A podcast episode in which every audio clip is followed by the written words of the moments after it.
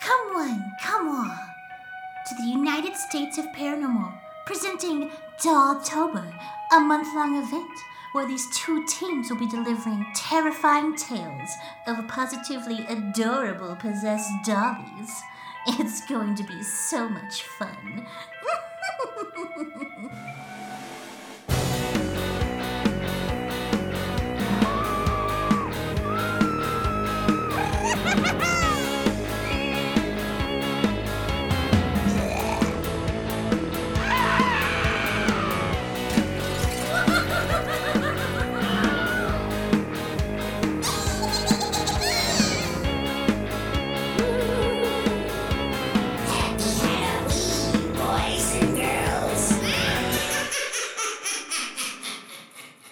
moment to appreciate Brandon's imitation balsa wood mask? Yeah, it looks horrendous. Uh, how's everybody doing tonight? Nice. Thank you to everybody that dressed up. The rest of you should be ashamed of yourselves. Yeah, yeah, you should be. Yeah, that's right. I'm saying that I don't have a costume on. that's my bad. Uh, We're dressed up as sad people. Yeah, basically. There you go. See, he knows the fact. All right. Uh, well, for those who weren't here last time, we're the United States of Paranormal Podcast. We're a weekly podcast that's based out of Texas and Indiana. We're the Texas team, Team Tejas. Uh, team Boogers is up north where they belong. That said, uh, each team brings their own flair to how they deliver our stories. Uh, team Boogers have a nice, easy listening vibe about their storytelling with a few jokes in there. Uh, and we uh, rely solely on potty humor and uh, anal tuberculosis. Are you? That's how Are you gonna take the mask off for the? I bought it. I'm going to use it. That's horrible. I mean, listen, it's better for all of us if you leave it on. I promise. Okay, so uh, last time we were here, we did uh, basically we did three cryptid stories, and you guys had to determine what was real. Um, That was the sound of me starting the recording, which I forgot to do. Way to go. Uh, Boo, Matt. That's fine. So, welcome to the United States Paranormal Podcast. I am not reiterating all that. We're just gonna. Anybody that listens to this thing knows that we're a bunch of screw ups. So. Do you assume someone's going to listen? Um, but uh, we want to thank Pour Brothers real quick for having us come back, so we can get a round of applause for Pour Brothers. I'm going to mention again for everybody that just got here. Um, if you buy any food from the Seasons over here, uh, you get entered in a raffle. So make sure you get your raffle ticket if you buy any grub. And another way to get in the raffle for the pint glasses is getting one of our uh, seasonal koozies. So either Also, also suggest everyone buys lots of booze so they can actually make through this travesty that's about to occur here. that's fair. I'm a little bit more optimistic than that. but- Yeah, it's a happy travesty. Okay, so but we've got two glasses up here for the costume contest, uh, first place and second place, and then we've got three other pint glasses that are for the raffle. So, like I said, if you want to get in on it, get some grub or get some koozies. But that being said, uh, we also lean heavily on uh, crowd participation because we can't keep this afloat by ourselves. So uh, I actually wanted to see if anybody wanted to come up and uh, name off some of their like Halloween traditions they have. Has anybody got something they do every year or something they look forward to every year? I'd love to hear from you. Somebody has got to stand up. There you go. Um, which? The the one that's your size. Yeah, I noticed. I noticed, Logan. Do we need to lower that for you? Maybe a little bit, just a little bit. It bit. can it can bend. There you go. Okay, It's can you tell everybody there. wh- what's your name? Amber. Hi, Amber. Hi. Everybody say hi to Amber. Hi, Amber. Hi, everybody. What you up to tell us about? Um, usually every Halloween I watch all the Scream movies, and I also make sure to watch Trick or Treat. You watch That's all my- the Scream movies. Yes. So you watch the one with uh, Hayden Panettiere in it. Yes. You can sit back down. And what that also Hey, tells us is favorite. that okay, is I also that watch Freddy Krueger, but Take the mask off, please. Your audio is awful. Okay, what that also tells us is that she spends her whole day and night watching Scream and Trick or Treat, which means she does not go out. No, that's not true. She actually, she actually uh, lives in a neighborhood that actually still has decent trick or treating, and she does that really good. So you just made yourself kind of look like an ass. Um, If you know any neighborhoods that are doing fantastic trick or treating, please hit us up at the United States of Paranormal at gmail.com. Yeah, it's pretty hard to get it going. Oh, you don't have to email me, Amber. Please don't. You don't have to talk to me.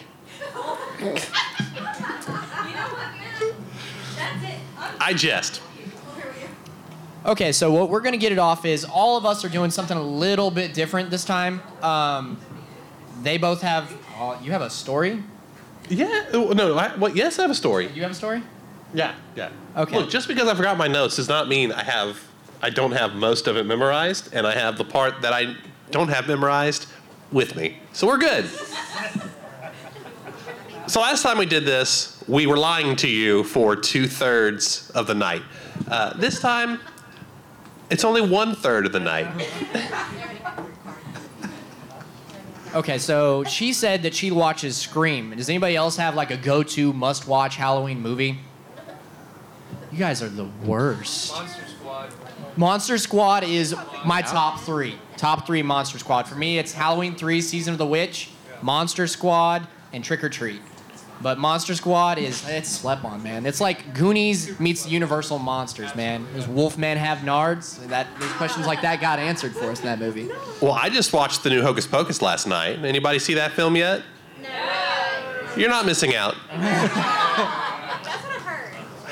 Uh, I tell you what, it would be a fantastic movie if you're 13 years old, That's probably what they're aiming which is probably what it was for the original as well. I think Matt just stumbled onto the point of the film. Yeah, I mean, I can still watch things. See now, what we what we missed out on here with the crowd participation is we forgot to tell them that there's bribes up here. If you participate, you get a sticker. We've got some really cool stickers. Come get a sticker. Good lord. But if you participate, you get a sticker. So technically, you get a sticker, even though you didn't come up to the mic. So don't you come up here and get you a sticker? Come on out. Amber, I'll make you a deal. I'll make you a deal. Yeah. You have a choice. You can have a sticker, or you can have a firm nod of approval from myself. We've got, over here, we've got actual podcast stickers over here, which I see where we stand. And then we got our brewery ones right here. Yeah, it's Mothman drinking some booze. That's a good choice. We also got some uh, cryptid stickers here from Dan and Don over there in their uh, ye old uh, cryptid RV. Dun, dun.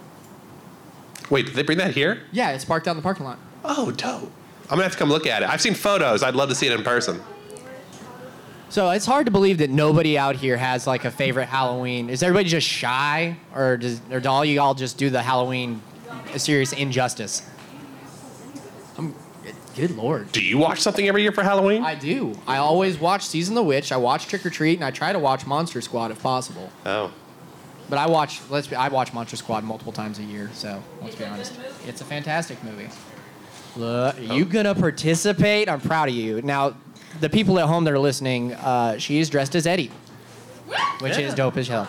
And then Yeah, and then we got uh, we got Surfer Boy Pizza. Man, I forget his name. Argyle. There you go. We got. Have you tried that pizza from Walmart? Dude, it is amazing. Like you wouldn't think Walmart pizza is great, but they have Surf Boy Pizza there, and it is outstanding. Oh. What's up, Eddie? What's uh? What's your real name? My name is Lindsay. Lindsay. What you got for us? So we uh, watched the we call them Ghosty Boys, but we watched the Ghost Adventures thing they do at night. Oh, you watched the Bagans. Yeah. Yeah, we talk about Bagans all the time on our podcast. That probably wasn't you. That was probably him. What are you doing? It's I'm making her louder, and that's making problems. I'm sorry. I'm taking care of it. It takes me a minute. There, I'm closer. So, uh, you you saying you watched the Bagans? Yes. What'd you guys watch? Uh, just when you know when they do their Halloween special. Yeah. That's what we just uh, we sit there and watch that. Was it like his actual spooky stuff, or was it Bagans hosting that Bake Off thing? Um, no, the uh, one that they uh, we haven't. I can't remember if we I watched, watched. It, was like year. Hell, Hell something. They did something special this year. Yeah, it was This- like a 12 hour or all night thing That's that a they lot did. of yeah. Bagans to watch. we 12 didn't hours. stay up all night. That's But that's too much. It's Yeah, either that or Nightmare Before Christmas. It's fair. Now, is Nightmare Before Christmas a Halloween movie or a Christmas movie? I'm always arguing. Oh, now everybody wants to talk. we struck a nerve. Um, that's what my husband thinks. It's a Halloween movie, but my thing is, it's both. I, you know, both's a solid answer. I would say Christmas because you know they sing "This is Halloween" and then the rest is Christmas content. Yeah. So So I will say we are slowly getting better Christmas movies to watch traditionally anyway. So we can we can leave Nightmare Before Christmas at Halloween, and now we can start watching the things. movie's about him. But being now Santa we've got Claus. look. Now we've got Krampus. Now we've got uh, Santa Slays, which comes out this year. Yeah. Yeah, Yeah. there's hope. I'll go with you. It's a, it's it's I'm- both. And I'm really It's a solid picky both. about like my Halloween movies. I'm kind of over the jump scare. I want the thriller. Yeah, That's what I no, want. yeah, horror movies as of late have been rough. Yeah. There's some good ones out there, but they, a lot of them lean on the jump scares. Like I really like 13 Ghosts. I know like a lot of people. Well, and a lot of Like- people in our show, a lot of people in our network movie. like 13 Ghosts. It's a great movie. That the ghosts look amazing. Yeah, it has Tony Shalhoub in it. Like, who does, who dislikes him? He played uh, Monk. Oh, okay, yeah. And uh, there was another one. Um, what's the guy that played on Back to the Future? You talk, you talking about uh, Michael talk- J. Fox. yeah. The one where the ghosts follow him around. Frighteners. Yes. Oh, you are my new best movie. friend. I love Frighteners. I not, not a love lot that of people watch that. I mean, but if you're going to J. talk Fox about can see ghosts and they hang out with them, he he uses them to go make cases to bug people, so they call him out to get rid of them. I mean, if you have to see dead people, you might as well put them to use, right? Yeah, exactly. They're they are gross looking too. The nerdy guy that's like I constantly love that like movie. sniffing and It's my everything. favorite. Yeah, he's pretty gnarly. Yeah. So. Oh, fantastic choices. Thank you You're very welcome. much for coming up. Come grab a sticker. Yeah, hey, yeah, come get your sticker. You got cryptids over here and podcast stickers over here. Uh, there's a bunch of random cryptids getting drunk. You got the Chupacabra, you got Mothman over here. This is our Dolltober. This is our month-long event that we did. And then over here we got our Pour Brothers Cryptor, Cryptor Treater. I could have not named him something harder to say. Thank you. Yes. Thank you for coming up. I noticed your uh, Cryptor Treater uh, is only the one in the Ma- Haskins mask. No, it's not. This is all the Oh, pumpkin mask. Oh, it's the mask. See, stickers, participation. Anybody else want to talk? There you go. What's your name? Diana. Everybody say Hi, hi, Diana. Diana. Hi, Diana. What are you in for? Uh, so Wait, hold on, hold on. Let me try and guess your costume title at Spirit Halloween. No. I didn't buy it in Spirit Halloween. Oh, I just assumed. I apologize. made- People at home that can't see, she's dressed up as Poison Ivy, and her Arkham, uh, her Arkham. oh, it says Arkham. Yeah. Okay, I apologize. I'm stupid. well, she, to be fair, she left a lot of her leaves are on the on the Oh, table, yeah. I think too. Lazy. I mean, Oh, to make up for it, Matt first. is illiterate. That's hurtful. What you got for us? Uh, so mine isn't really movie related, but I listen to the Evil Dead the musical soundtrack every I have never Halloween. seen the musical. It is so You are good. missing It is pretty funny. It I love is Evil Dead. beautifully done. Also, Beetlejuice the musical, fantastic.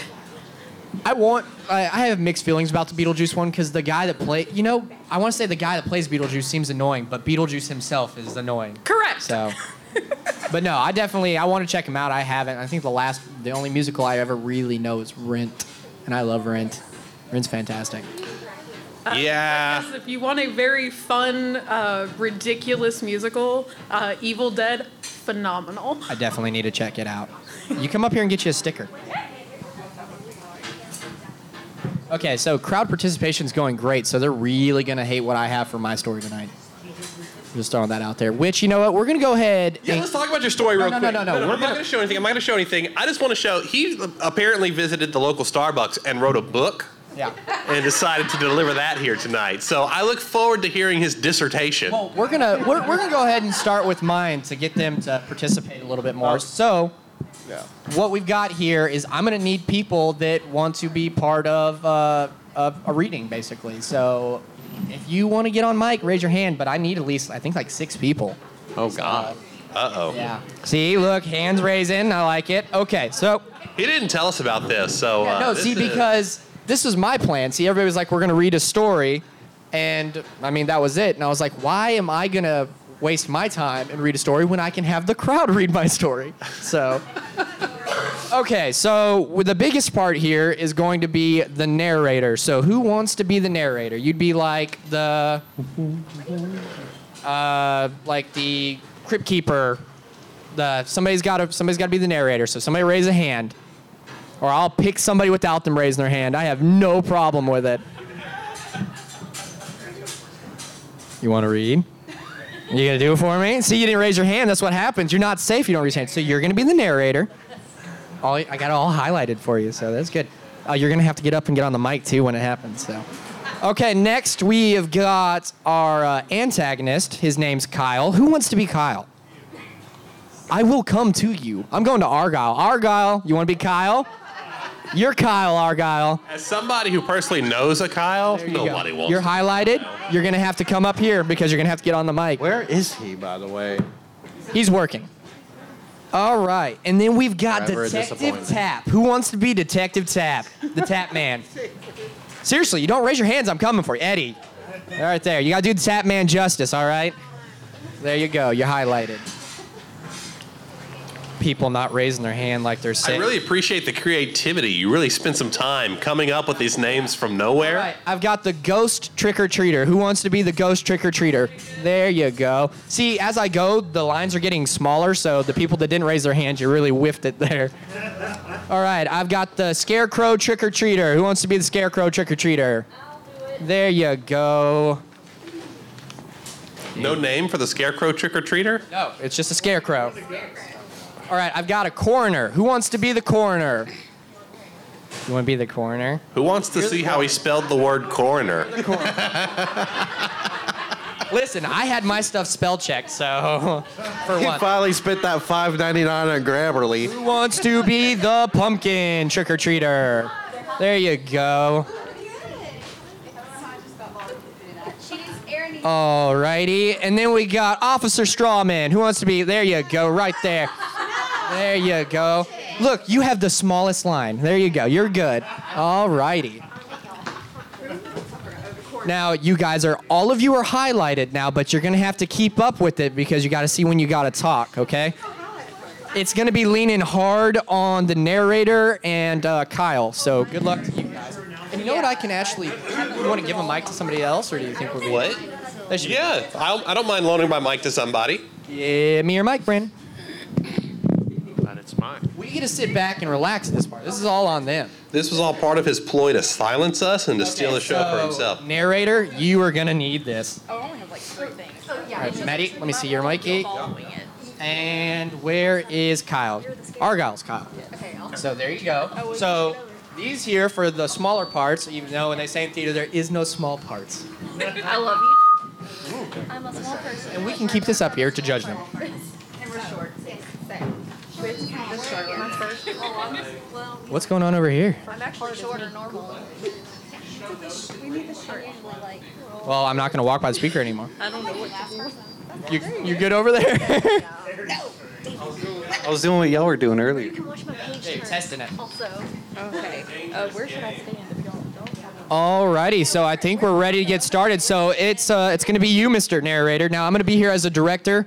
I'll give you some creative uh, notes if needed, but I trust you. I think you'll do it. I guess you and I need to giggle maniacally. Okay, there we go. Yes, I can't wait. Alrighty, take it away, narrator.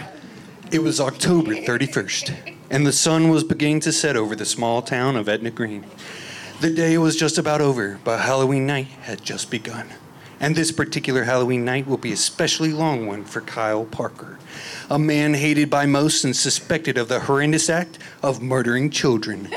Though the town and local police could never prove it, seeing how the bodies of the children had never been found, this might discourage most officers, but not Detective Tapp the man currently parked outside Kyle's house with the lukewarm cup of coffee, watching, waiting, and hoping this sick bastard will slip up. I liked his read. That was nice. And why did people laugh at child murder? There you go. There's the narrator. All right, let's go. There you go. You got it. Halloween parked outside my house on night. Hey, Tap Man. Wipe that smile off your face, Parker. I know you did it, and it's only a matter of time before you slip up. And I'll be right here waiting to send you right where you belong. The only place I belong, Detective, is on my couch eating all this Halloween candy while I watch The Great Pumpkin. And think about how cold your miserable ass must be in your freezing car. Laugh it up, Parker. Halloween night has a way of dredging up people's demons and ghosts. Maybe yours will finally come to collect. Ooh, spooky. Enjoy your coffee, Tap Man. Kyle walks back to his poorly decorated house, slams the door behind him, and turns off the porch light to keep the local kids away from his doorstep. The sun has set and the night has begun, but Kyle would soon realize turning off the porch light isn't always enough to keep the trick or treaters at bay. The large man drops down onto his well worn out chair with his bowl of candy and starts to dig in when he hears multiple wet thuds on his back window. What? What the hell was that? Anybody want to make a wet thud noise in the mic? No, thanks. He slowly gets up and walks his way to the window, pulling open the curtain to see eggs dripping down his window. But they weren't ordinary eggs. They were chocolate Cadbury eggs smashed into the glass, slowly oozing their sugary filling. What kind of kid would waste good candy like that? He stops mid sentence when he notices two silhouettes in his yard. It Oh, yeah, it can't be. He narrows his eyes, trying to get a better look at the two children, but right as he is about to get a good glance, they dart off in two different directions, giggling. Fuck, that was unsettling. Hell no. Kyle quickly closes the curtains, reaches over, and locks his door. It's gotta be the damn neighbor kids messing with me. This whole town can just go to hell. Nobody's gonna ruin my night. Right, Scooter? Kyle taps on the glass of his small aquarium, trying to cover himself by conversing with his goldfish. He sits back down in his chair and reaches. Just a second. Reaches into his bowl again when he feels a sharp pain. Ah, son of a bitch. He looks down to see why his hand hurts, and he quickly finds out his candy was no longer the only thing in his bowl of goodies. All of his sweet treats were nestled in what looked to be a dozen or so old razor blades. How the hell? Is someone here? His eyes dart around in panic. From behind him, he hears low tapping on the window and a small, shaky voice. Mr. Parker, is that candy for me? Kyle turns. Kyle turns into his horror. There in his window is an impossibly familiar trick or treater in a ghost costume looking worse for wear when the last time he had seen her. Oh, God, no. In his state of fear, Kyle drops his bowl of tricks and treats, scattering candy and razors all over his floor. What, what's the matter, Mr. Parker? You like you've seen a g- ghost. It's just me, remember? You promised to give me lots and lots of candy, so I'm here to get it. Just let me in. No, no. This this gotta be a joke. It's not a joke. You promised me candy. Now give it! The little ghost screams as she slams her palms flat against the window, startling Kyle. He fumbles and falls to the floor, cutting himself on the blade. He tries to scramble to his feet while he looks up from the floor at his tinted glass front door to see the silhouette of a small scarecrow. Mr. Parker, let me in. I want my candy. You told us we could have all you had, so let us in. Let us in. Kyle scrambles to his feet, winded and cut up, trying to make his way to the back door by his fish tank. Oh, God. Go away. Please. Just go away. I'm not letting go. I'm not letting you. Kyle freezes as he notices his fish tank is no longer full of water with Scooter, but now full of what looks like Skittles. And on the floor is a red puddle of what he could only assume was Scooter the fish. Why? Why are you doing this? What do you want from me? Please tell me. Everything in the house goes quiet, and Kyle hears the worst voice yet coming from the top of his stairs. He slowly looks up to see a frosted over trick or treater in a pumpkin mask sca- staring down at him, slowly dripping water from his thawing body. We just want what you promised us all of your candy, every last piece of it. Ah! Kyle bolts out the back door, stumbling over himself in fear. He runs up to the detective's car, beating on the window. God, please, you have to help me, please. I'll tell you everything. Just keep me safe. Hey, hey, let's calm down. What's going on? They're back and they're going to kill me, please. I'll confess. Just keep them away. Who's back? What did you do? I did it. I killed those kids. Those annoying little bastards egged my house and beat on my windows, so I killed them all and stuffed them in the deep freezer in my basement. Now, please just let me get out of here. I knew it, you sick bastard! Put your hands up behind your back. The detective handcuffed Kyle and put him in the back of his car. Kyle put up absolutely no struggle. The man was just happy to be getting away from his house that was now full of local law enforcement. A younger officer approaches Tap. How's it going, Officer Strawman? Man, I cannot believe you got him to confess on tape, Tap. But don't you think it was a bit risky to have your kids come out here and freak him out like that? I know it was a bit of a gamble, but they're always safe outside in my sight. Tap looks down at the, his two kids standing beside him in their ghost and scarecrow outfits and smiles. And as far as Mr. Parker knows, he was visited by some angry ghosts, right, kids? Yeah, that bad man got what he deserved. But Dad, what about all the other kids that was in the house? I thought you said we had to stay outside. What other? Before Tap could finish what he was saying, the coroner interrupted him. Sir, I just want to let you know that we found a third child in the freezer. What? There were a total of three a ghost, a scarecrow, and another kid in a pumpkin mask. He seemed to have been in there quite a while longer than the other two. The pumpkin! Back in the squad car, Kyle sits calmly when he hears a familiar voice.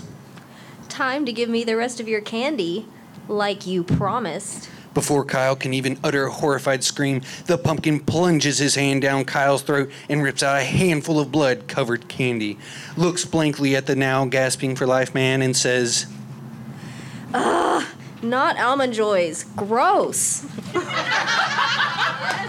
The moral of the story was almond joys suck. Everybody that participated, come up here and get you a sticker. You guys killed it. That was great. Oh, I'm sorry. Thank you very much. Still a better movie than Hocus Pocus 2. You want to go get your mic back, Brandon? Look at me, I'm the mic goblin. Very much. Make sure you get your sticker. They're all swapped. Over here, over here. Man, good luck editing for that. Next week, we'll be performing Hamilton. Thank you, everybody that came up and participated. Y'all killed it. Now that we're starting to thaw out here and people are coming up, does anybody want to come up and tell us about any Halloween traditions? I know you guys have got to have them. I got Not coming through. There you go. I'm about to make a bunch of noise. There we go. Yeah. Alrighty, so who's next? Is it you or Brandon? Uh, I'll go. That's right, you will. So That's fine. I don't. I don't need a lot. I didn't bring a script. I'm not trying to make the next screenplay. Yeah, he, Matt's shooting for the bare minimum. That's fine. I'm gonna go down here and enjoy it like the audience. Listen, we use the word enjoy very loosely, sir. I'm gonna come sit by Eddie and Argyle. Where'd Argyle go? Fair enough. The first one left for the night. Good job with Detective Tap. You killed it.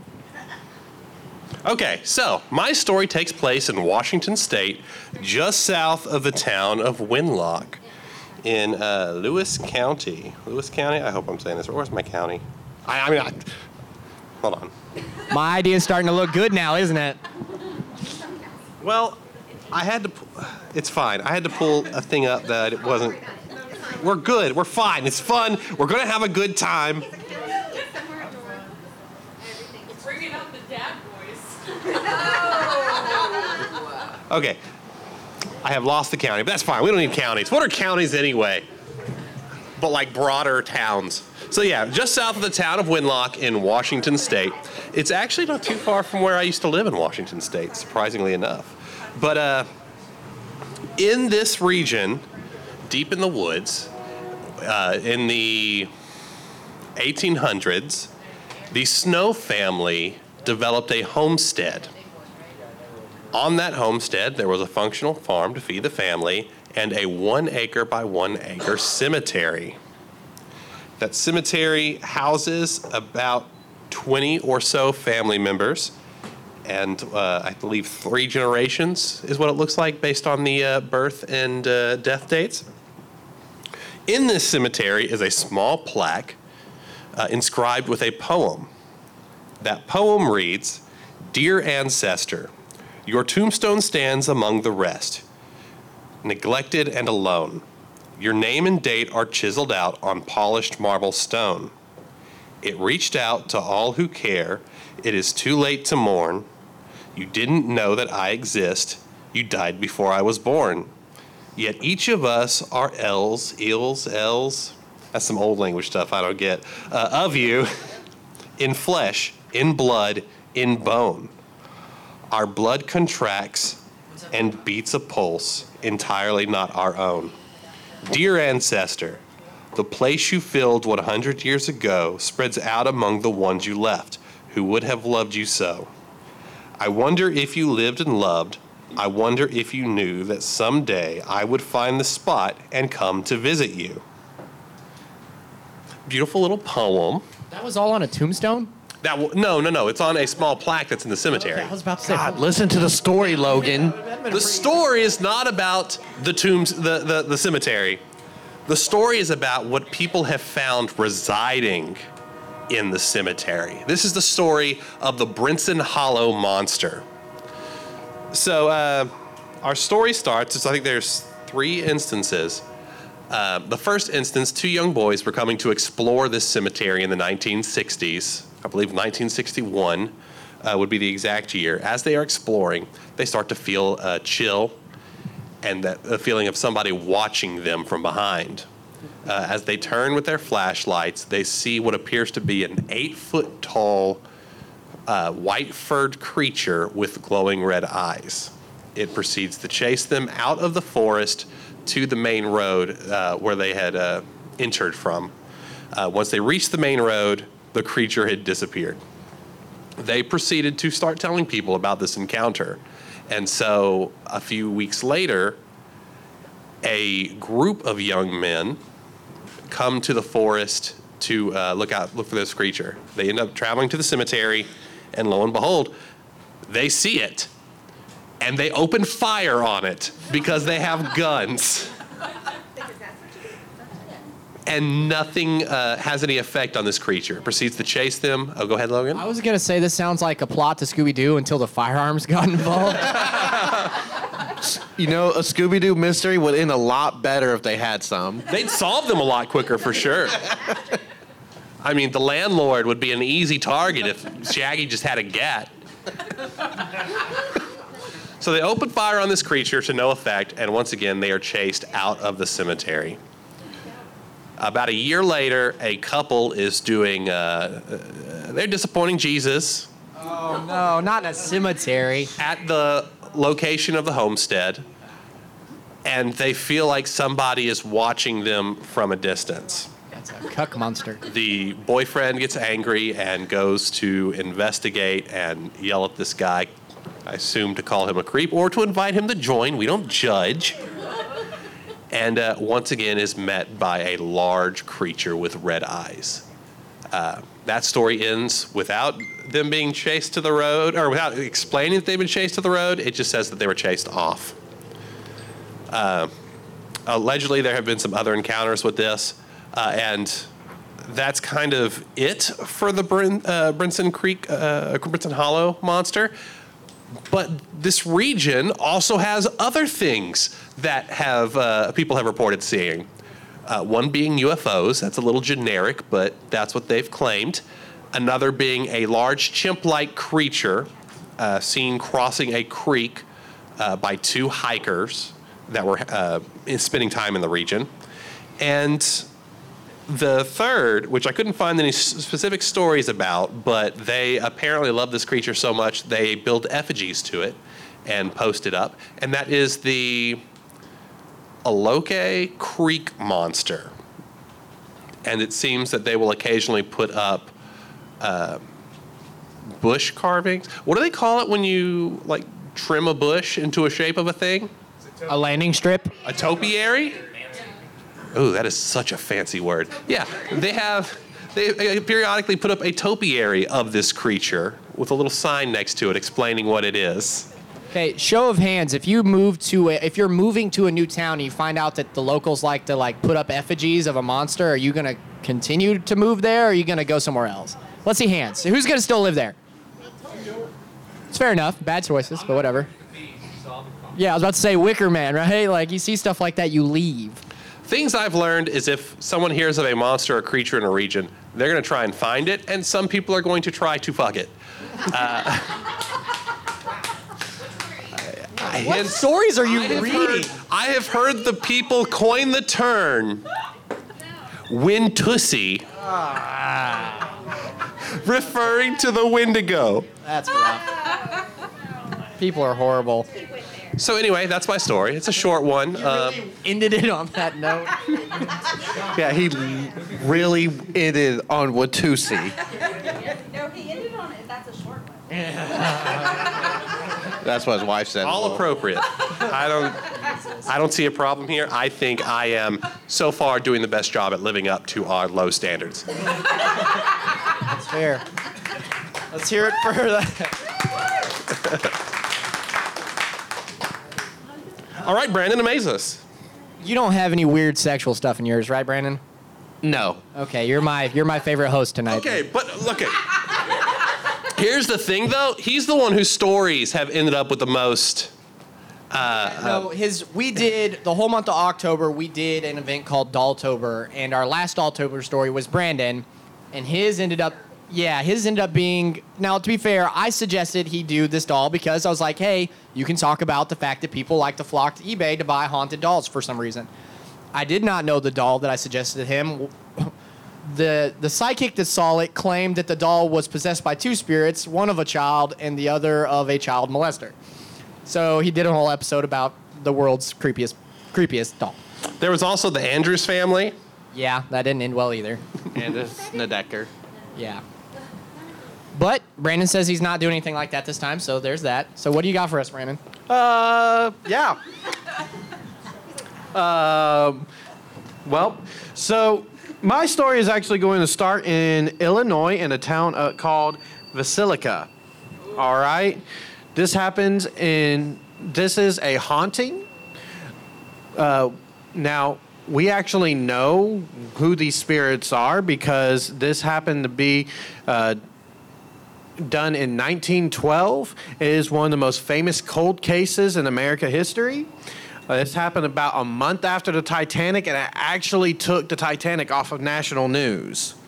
So how the story goes is, uh, we have the we have uh, let's see what was their name. Sorry, here I was getting on the mad about notes, and I don't have my stuff pulled up. Yeah, he was while we were sitting up there, he was making fun of us both for not being able to keep up with our stories while we read them because he was like, I don't need my story. I don't mess up on my notes and up here he's up here stuttering now. All right. So this is going to be the Moore family. All right. We have the father, Josiah Moore, his wife, Sarah Moore, their four children, Herman, Catherine, Arthur, and Paul. And unfortunately, they had two guests with them an eight year old named Ina and Lena, who were two uh, neighbors who were staying the night to play with the girls. So what ended up happening was, as the family uh, went home from church, uh, uh, This is hey, you're the guy that keeps count. Yeah, no, he's the worst. Like he picks us to pieces in the studio if we say uh or we lose our spot. Meanwhile, he's doing both. This is why I had the crowd do it. Nobody can judge me if I'm not doing any work. Well, I can judge you. All right. Well, the family went home one night, and then unfortunately, that was the last time that they were saw alive. The next morning, That's a lot of people to die. There's a lot of people. So uh, Josiah's brother ended up uh, going to the house the next morning because he noticed that no one was out taking care of the animals because this was a farmhouse. Um, you know, on a large plot of land, had a bunch of you know cows, goats, whatever else, other animals they needed to take care of, and no one was out doing the chores that morning. So his brother comes in and he walks up he walks to the house and he go knocks on one of the bedroom doors, opens it, and saw an arm and a bunch of blood on the floor. They call in the police, and the deputy comes in, and this is also known as one of the biggest botch murder mysteries.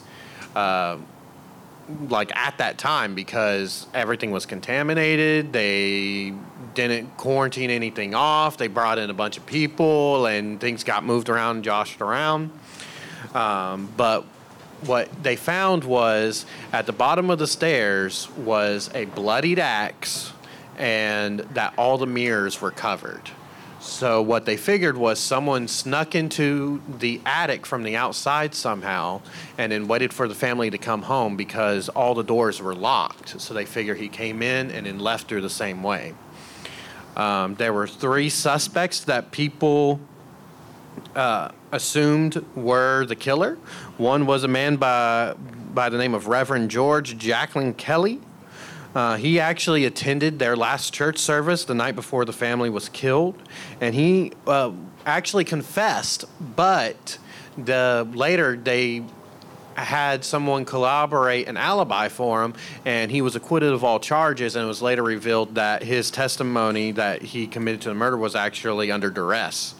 Um, there was also a gentleman who uh, next town over showed up and uh, he was looking for a job with one of the local construction companies. And this was an odd gentleman. He ended up uh, working for this company, and they had a labor camp kind of deal where they would all sleep together and stuff. Uh, and he would always go to sleep with an axe with him, and he would. Uh, this is my emotional support what? axe. yeah. Well, first of all, anything labeled a labor camp is a red flag. Uh, Just then slavery you with said they extra all steps. Had to sleep together, like like bunks. Okay, Like- it wasn't anything sexy. yeah, nothing sexy. Okay, and then Um, he slept with it. There's just a yeah. lot of red. And he. I was like- to see if you were gonna say something. yeah, he was was oddly obsessed with the case. Like whenever the, the newspapers actually started coming out talking about the story, he was the first one out there to buy the newspaper, and he constantly talked about it to the point where the foreman actually called the police on him. If you were the guy that sleeps with your axe, you probably shouldn't be really excited about an axe murderer. Yeah. Just try to try to keep low key as possible. And then the last suspect was actually a state senator. Um, he ran a business that he was in competition with uh, Josiah with. And it was rumored that Josiah was sleeping with his niece. And so they speculated that the state senator actually paid off a hitman to come and kill the family. Um, those are the three main suspects, but nothing has ever been proven. It is, like I said, one of the biggest cold cases in the country. But afterwards, as the town started getting built up, uh, multiple people started buying and renting the house. Each person who bought the house would talk about how they were hearing disembodied voices, children giggling. They said when a train would pass by, they would see ghastly figures like go room to room. Uh, one woman even claimed to have woken up to a giant seven foot tall figure standing over her with an axe. Um, later in 1994, That's just Dave with his emotional support axe. Why? Why? Why is it always? Why is it always the spirit of children that were like murdered horrendously? Why are they always giggling? Like, what do you have to laugh about? I don't understand that. I gotta go get my beer. I left it with Argyle. What do you want people to hear? The sound of children saying, "Man, This sucks." Sucks." I mean, it would make more sense. You'd think. if it's anything like my kids, they'd just be yelling, "I'm hungry," and crying. Yeah, no, asking for juice over and over and over again. Yeah. People would move out of hauntings a lot quicker if they were haunted by like realistic children. All right. Well, as I was saying, in 1994, the house was uh, bought by a Darwin and Martha Linn. They are actually the current owners of the home still to this day. Uh, they bought the home uh, with the idea of turning it into a historical piece, a museum piece to kind of show what the houses were like, like back in the early 20th century. And here in the den, there was a head over here and an arm over here, and this is a beautiful artisan lower torso.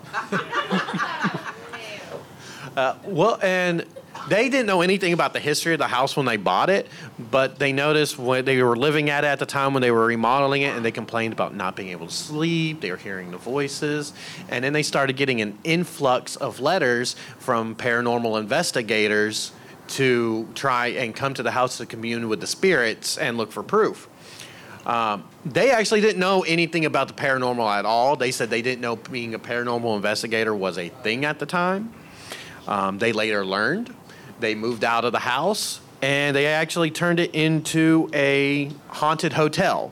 So for about 450 a night, you can actually go there and they will give you the keys to the house and they will let you sleep there to experience the spooky for yourself. And that's currently where the house is and there's all sorts of stories with people who have stayed the night there uh, talking about their experiences. Now, do kind of a question for the audience. Uh, do you think these people, when they turn stuff like Lindsay Borden's house or the actual house The Conjuring was based on into a B&B, do you have an experience there, or do you do you automatically assume it's authentic, or like did Tiffany that owns the B and B put a Bluetooth speaker in the wall and was like cute spooky music? Like I just that part's always hinky to me. Be like, hey, 450 a night, you can come stay where a whole family was Well, murdered. and here's the thing: she gives the keys to the renters for the night, and she just goes away. Like it is the house key. I feel that, but still, you're profiting off of like a small gaggle of human beings being murdered. She goes away as she heads down into the basement, the control room. She goes and watches sound all of her cameras she has in her house to see what's going on. Why is there a sound system in the living room? I do think it is, uh, man, I, that does make me not trust things. After going over the Winchester house, uh, episode seven, uh, they. Uh, Well, it's an instant red flag when you find out a person that builds theme parks also owns it and is like, it's super haunted. I'm like, yes, I can absolutely trust you. Yeah, exactly. Like at that point, you have to take everything they say with a grain of salt because they're making their livelihood off of you thinking the place is haunted. Well, and who at house owning age hasn't heard of paranormal investigators in 1994? Because there's already been several movies like this. Like, there's na- people who are nationally famous for this by this point. Well, it makes it it makes it an investment at that point. When all that started getting big and started with like TAPS, like the ghost hunters and all that, everything buying spooky real estate was where it's at. Like, you find out they're making a movie on The Conjuring. You want to go buy that house before that movie comes out because that place is, uh, excuse my French, a shit show. Like it is a horrendous house. Like it is falling apart. It's been around forever, and people shelled out tons of money to buy that house. Well, yeah, it has been discovered with Harold uh, and the haunted doll eBay boom of the early 2000s. The doll was bought multiple times on eBay for seven hundred dollars, and it, it was just off of somebody saying like, "Oh, it's totally haunted," and people were like, "Oh, sounds legit." Yeah, it sounds like you. Well, and the guy who originally bought it admitted he faked the haunting videos and he made up the story. Twice. So listen, if any of you have seven hundred dollars burning a hole in your pocket, I have a lovely haunted uh, marshmallow fluff tiki mug. It's Booberry, you heathen. Booberry. Oh, my bad. You I'm even bad called it Blueberry in the chat. That's how. That's how we're gonna fund the podcast. You already said I'm illiterate. Bullshit on eBay. It's it's ridiculous. Literally, go to eBay, type in haunted stuff, and it's just pages and pages. And Zak, we call him Zak Bagans because that's just what we I him. call him douchebaggins. Uh, Zak Zak Bagans is one of his most haunted dolls that he has in his place. You want to know where he bought it? eBay. He was like, dude, it said it was super spooky, so I bought it and put it in here. I just don't get it. So does anyone want to buy a haunted speaker? like three people died inside it. Don't ask me how. But 700. That's my fee. I'll kill Logan on stage right now. I'll make this place haunted. It'll really jack up the real estate price. Ah, good lord. Well, so is that it for your story? Yeah, that, that that's basically So it. it's just a haunted B&B? Yeah, it is a haunted B&B, 450 a night. Has anybody ever gone to the one out in Louisiana? What is that? Uh, our buddy's mom used to work there. Uh, oh, Myrtle Plantation. Anybody been to Myrtle? Come up to the microphone. We'll get to you in a second. Argyle, you raised your hand too. Get your ass up here. I want to get both your experiences here. Argyle being all reluctant when he was the star of our play. Right, like pulling teeth. I know, right? Sorry, we're active. Oh, oh, you're fine. So when did you uh, when did you guys go over there? 2014. Yeah. 2014 ish. You want to scoot that up for Argyle, or is it gonna be all right? Yeah, I can make that taller. Got it. Man, I feel like we should have like a five minute period at the start of these live shows where we just teach people how to use microphones. hey, okay, so you said you went in 2014. Now I know you get to choose. You get to you get to like pick where you're going. Like there's multiple spots out there and everything. Right, right, right. What you guys remember? What you got? What room you went for? No, a- actually, this is the last room that was available, so it was on the second floor, right at. So the least spooky, probably then. Probably. Okay. Uh, up the staircase, first room. They're probably like the money curates the spooky experience. No, it definitely does. Like if you rent the place where the kid died over there, that's like the most expensive room. And then it's like then we got the farmhand house, and it's like that's a little cheaper. Well, they have a bunch of like side houses. It's not the farmhand house. It's house. like for 50 bucks, you could sleep like- out in the yard. You won't see any spooky, but you'll be here. So there was great breakfast. Yes. Anything spooky at all? Uh, you buy a haunted lanyard? Her, her snoring next to me, probably. They had haunt, they had hauntingly good eggs in the morning. No, no, no. It, it just. I, I grew up in a haunted house when I was a little kid. And see, I asked if anybody had anything they wanted to talk about, and you were like, "I'm not going to talk about the haunted house I lived in." Uh, probably not here. You're we, dropping we, the we, weren't here yet because we got a lot of stories for you. But, okay, but well, no, I mean, it, it just uh, felt uneasy, but not. Nothing happened. It's kind of hard to tell because you know it's an old house. You know, old houses breathe. Like I, it would wake me up with creaking, and I can't sit here and say that was a haunting. You know, Well, how do you know it's haunted? because of that picture. You take their words on it. I grew up in a haunted house too. It was just haunted by the dashed hopes and dreams of my parents. It hits a little harder when you know his parents. so you said you lived in a haunted house, like when you Right. were a kid or an adult. Yeah, yeah, yeah. And Okay. it wasn't just myself. It was everybody that was there. Poltergeist. I mean, stuff would fly out Okay, so drawers. so we've explained it. Like uh, I personally, I've had experiences and stuff. Now, a it makes you sound like a crazy when you talk about it. But like you you were talking about the feeling of the plantation when you're there, opposed to the feeling of your house and what you dealt with. Now it just feels like the atmosphere just feels thick Right. in a haunting. Like there's no there's no good way to explain it to people other than like it feels thick. Right. Is that kind of what you experienced? Right, right. At the plantation, it was just uneasy, uncomfortable, but never. Well, I mean, it's okay to feel uncomfortable when you're hanging out on a plantation from way back in the day. Normally, It's fine. then I was working, but uh, but yeah, no. At, at the house, so I was still a little kid, so um, it was just home, but stuff happened all the time, so it was it was crazy. What happened? Come on, talk about them playing on the roof. I mean, there, there were many many many things happen. Uh, somebody would run across the roof, uh, like literally. Uh, he grew up in Mexico. The roofs are flat. Just it's Yeah, not a yeah. Yeah, no, no. Uh, like somebody was running back and forth on, on the roof. Uh, you know, there was there was uh, our neighbor could see our left side of the house. We could see the other side. n- Nothing around it. Have you ever seen Signs? Like, ever seen that? Was it kind of like that? Just less aliens and more ghosts? Ma- maybe. Okay, maybe. fair. No, but I mean, just just uh, things would would fly open. The the drawers would fly open. Uh, you know. Do you ever get used to it? Like, just like at first it was scary, but then later on you're just like, ah, it's just the guys running on the roof. No, no, not really. That's not fair. Really. That's I, fair. I did wake up one time. The worst, the worst thing that happened to me. I, I woke up and my bed it was vibrating. Uh, Some people pay for that. Yeah, yeah, no, no it, it was it was it was vibrating. I was hitting my head in the on the head headboard, uh, and it was like out of place. That definitely builds Was character for a child. No, no. It, it, I was the only one in the house. My parents were outside, uh, and and uh, that that creeped me out. Yeah, no, that's the worst understandable. thing- That's the worst thing that's happened.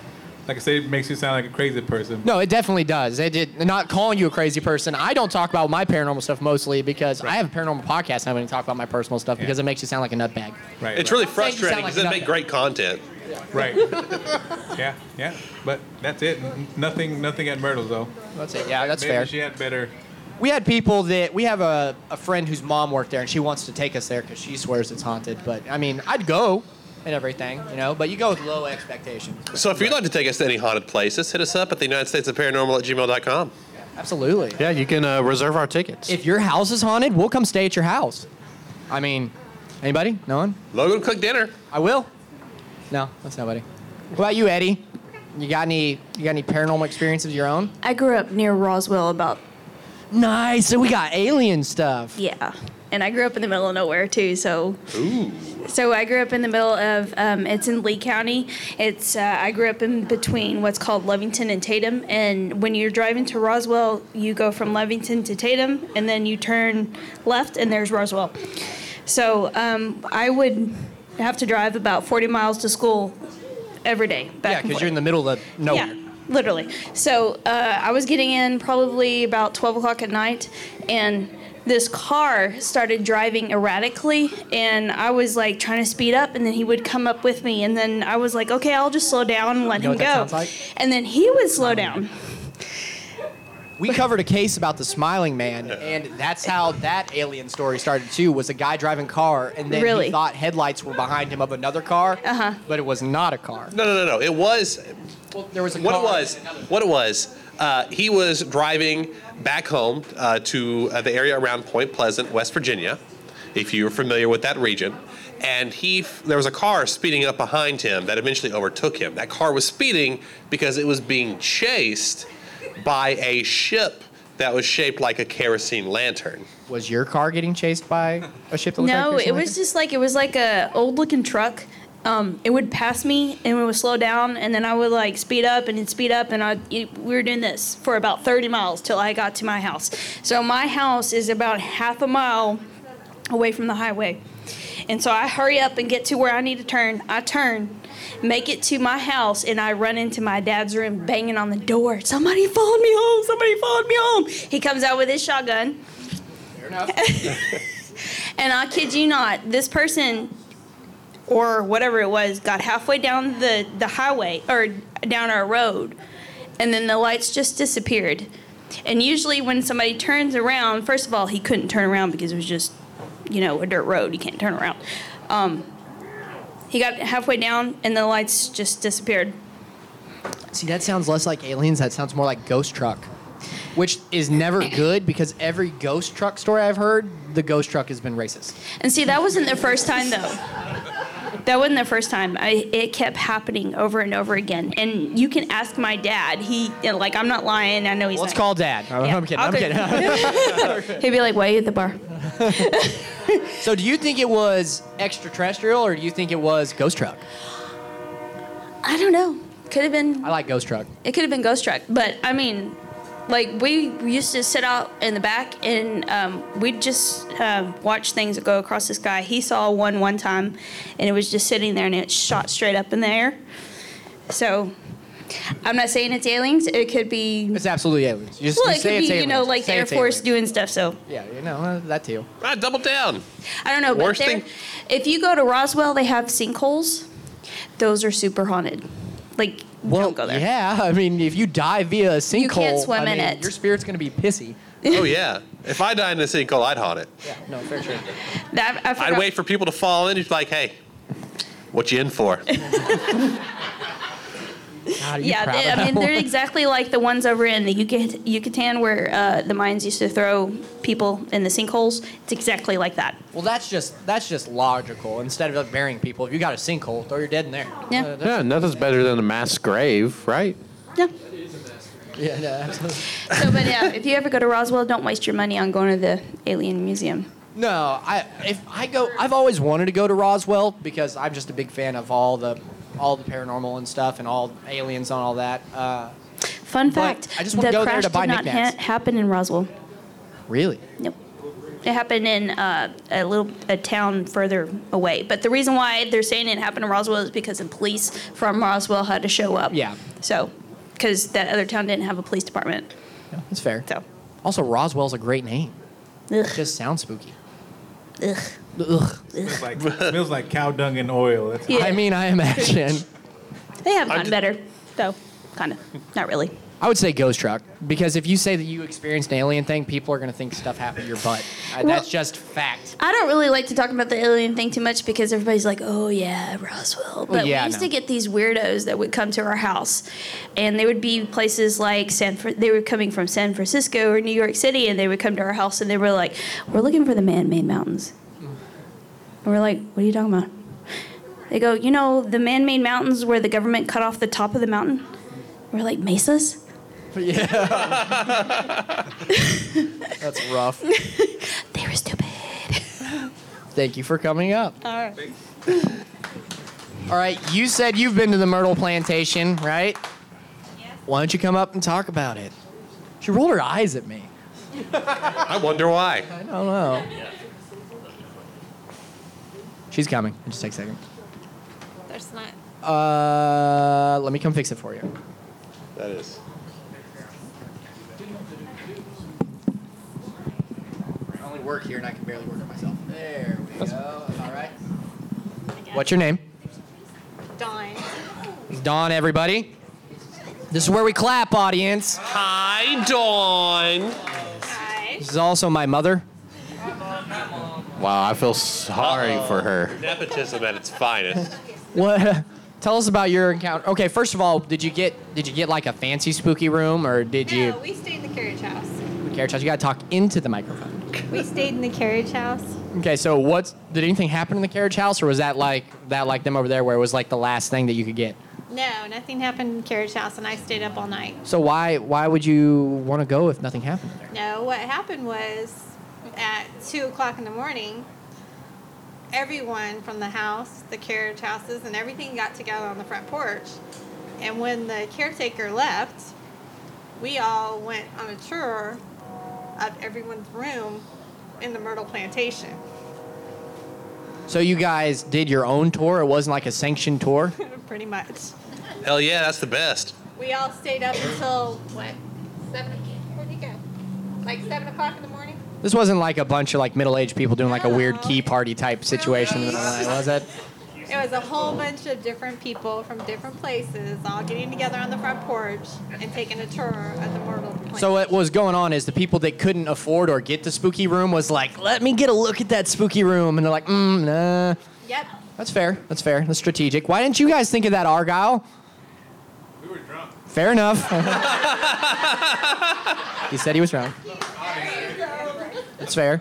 So we went through the whole place and we didn't think we saw anything, but when I got home, I had taken pictures of all the rooms. And there's a room that's in the Myrtle Plantation on the top floor that has a doll, and they say it moves. I'm so tired of doll content at this point. Well, no one saw it move, but I took like seven pictures of that doll. And in the seventh picture, that doll wasn't there anymore when I got home. Did you stop to ask the doll if it was a sex offender? No, I did not. Well, I learned recently that you probably should. It moved in the hall and started calling people racial slurs. Ah. But basically, that doll's been documented. Whoever stays in that room, it shows up in different locations throughout the night. Ain't about that. That is classic. Thank you for coming up. Find out it has to knock on the door of everyone who visits. Okay, so we got about 20 people out here. And anybody else have a paranormal experience or go to a haunted day? You raised your hand. Get on up there. You're not getting another sticker, though. It's okay. I still have more stickers than Brandon. It's fair. Suck Uh, so a little bit, a, a little bit closer to home, and I've actually uh, pitched this to Brandon for y'all to do something on. Uh, have any of you been to the USS Lexington in Corpus Christi? No, I've never been to Corpus Christi. I lived in Galveston once, though. Don't recommend it. Fair enough.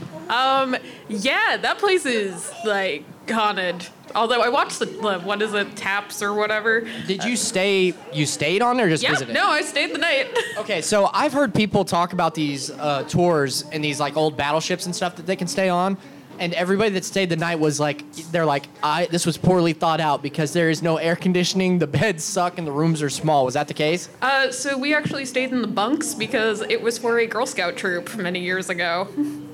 So Fair. we were in like the actual like tiny bunks, like four tall. Was it hot? Uh, I don't remember it being that bad actually. Um, other than the fact that you your headroom is nothing. So did you go? Were you a Girl Scout? Yeah. Oh, okay, okay. I'm, I'm going to get away from the speaker. It's getting mad.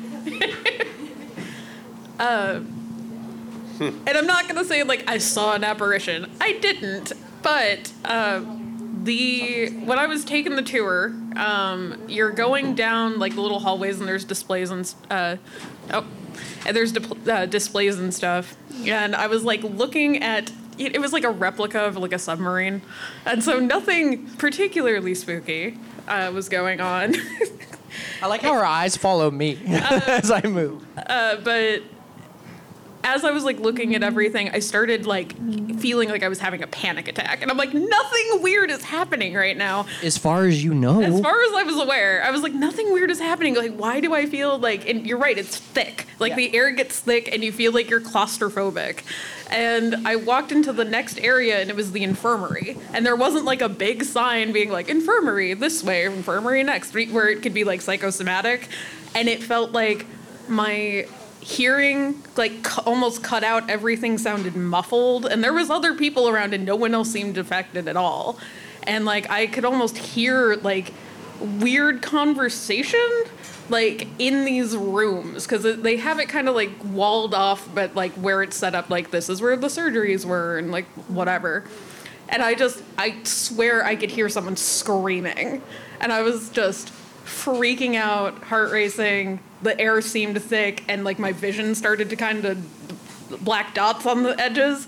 And i ran out of there and it finally like cleared up and i was like oh that's mm, nope didn't like that at all That's fair. and then I heard people when we were at the bunks and everyone was supposed to like be in their rooms. We heard people like running down the halls during the night at like three o'clock in the morning. I ain't about it. I'm not about boats in general, though. I don't like the concept. I'm good. Yeah, but uh, like, what? Did you end up fear of floating? That's I it. mean, it's pretty well docked there. I'm not even sure they can move it if they wanted to at this point. It's fair. Aren't they moving the battleship Texas to Beaumont, or was That was something they were trying to do. Yeah. Yes. Yeah. Is that happening, or did they do it already and I missed it? They haven't done it. I don't know if it's still happening, but that would be their Okay. Oh, okay. So haunted Girl Scout story. Nice. Yeah. Do you still got the hook up on Thin Mints? Uh, not anymore. I've moved too many times. All right, go sit down. Watch, I'm in your Yeah, spot. you're in my spot. My bad. I hear when it's not Girl Scout season, you can actually buy them under a different brand name Yeah, at then they're Family just mint Dollar. thins instead of Thin Mints. They're not the same. They're not the same. No, you got to get that authentic Girl Scout cookies where they hit you up in the middle of a Walmart parking lot and make you feel guilty. That's the full experience. I've never been approached by a Girl Scout. I I bought. I mean, this season alone, I probably bought like 12 boxes total of. They probably look at me and they're like, "That guy's had enough cookies. we don't need to sell to him." The ones that they target. They're like, buy more. They, I think they come after me specifically because I have a bunch of small children in my cart, and they're like, "Hey, you want to buy a cookie?" I'm like, "You sons of bitches."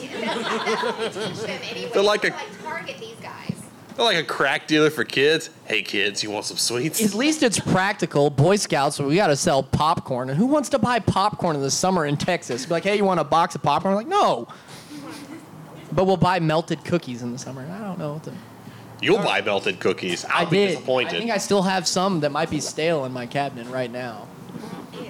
Put them in the freezer.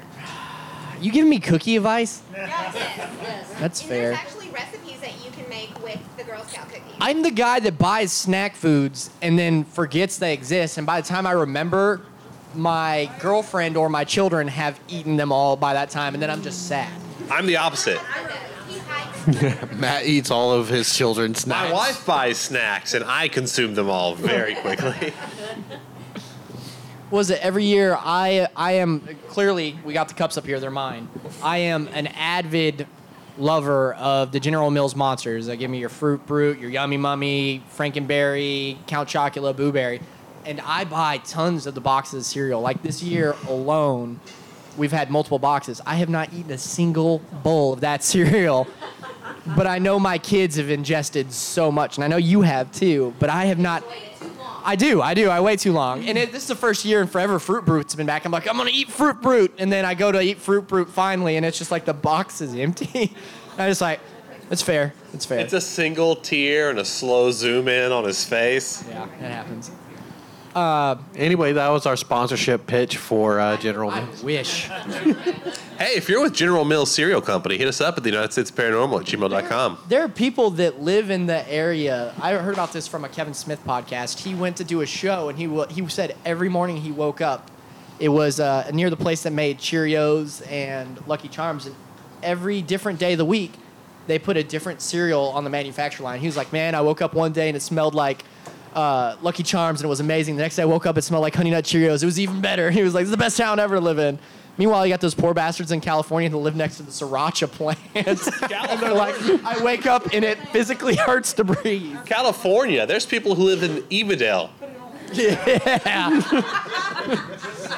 Some people get to wake up and smell Lucky Charms. Other people get to wake up and even know like it smells like shit. Fun fact: that is a uh, substance. I think they call it lacquer or lacquer or something like that. It's some Sounds a really lot fancier gross than it thing they do to make their paper. yeah, it's rough.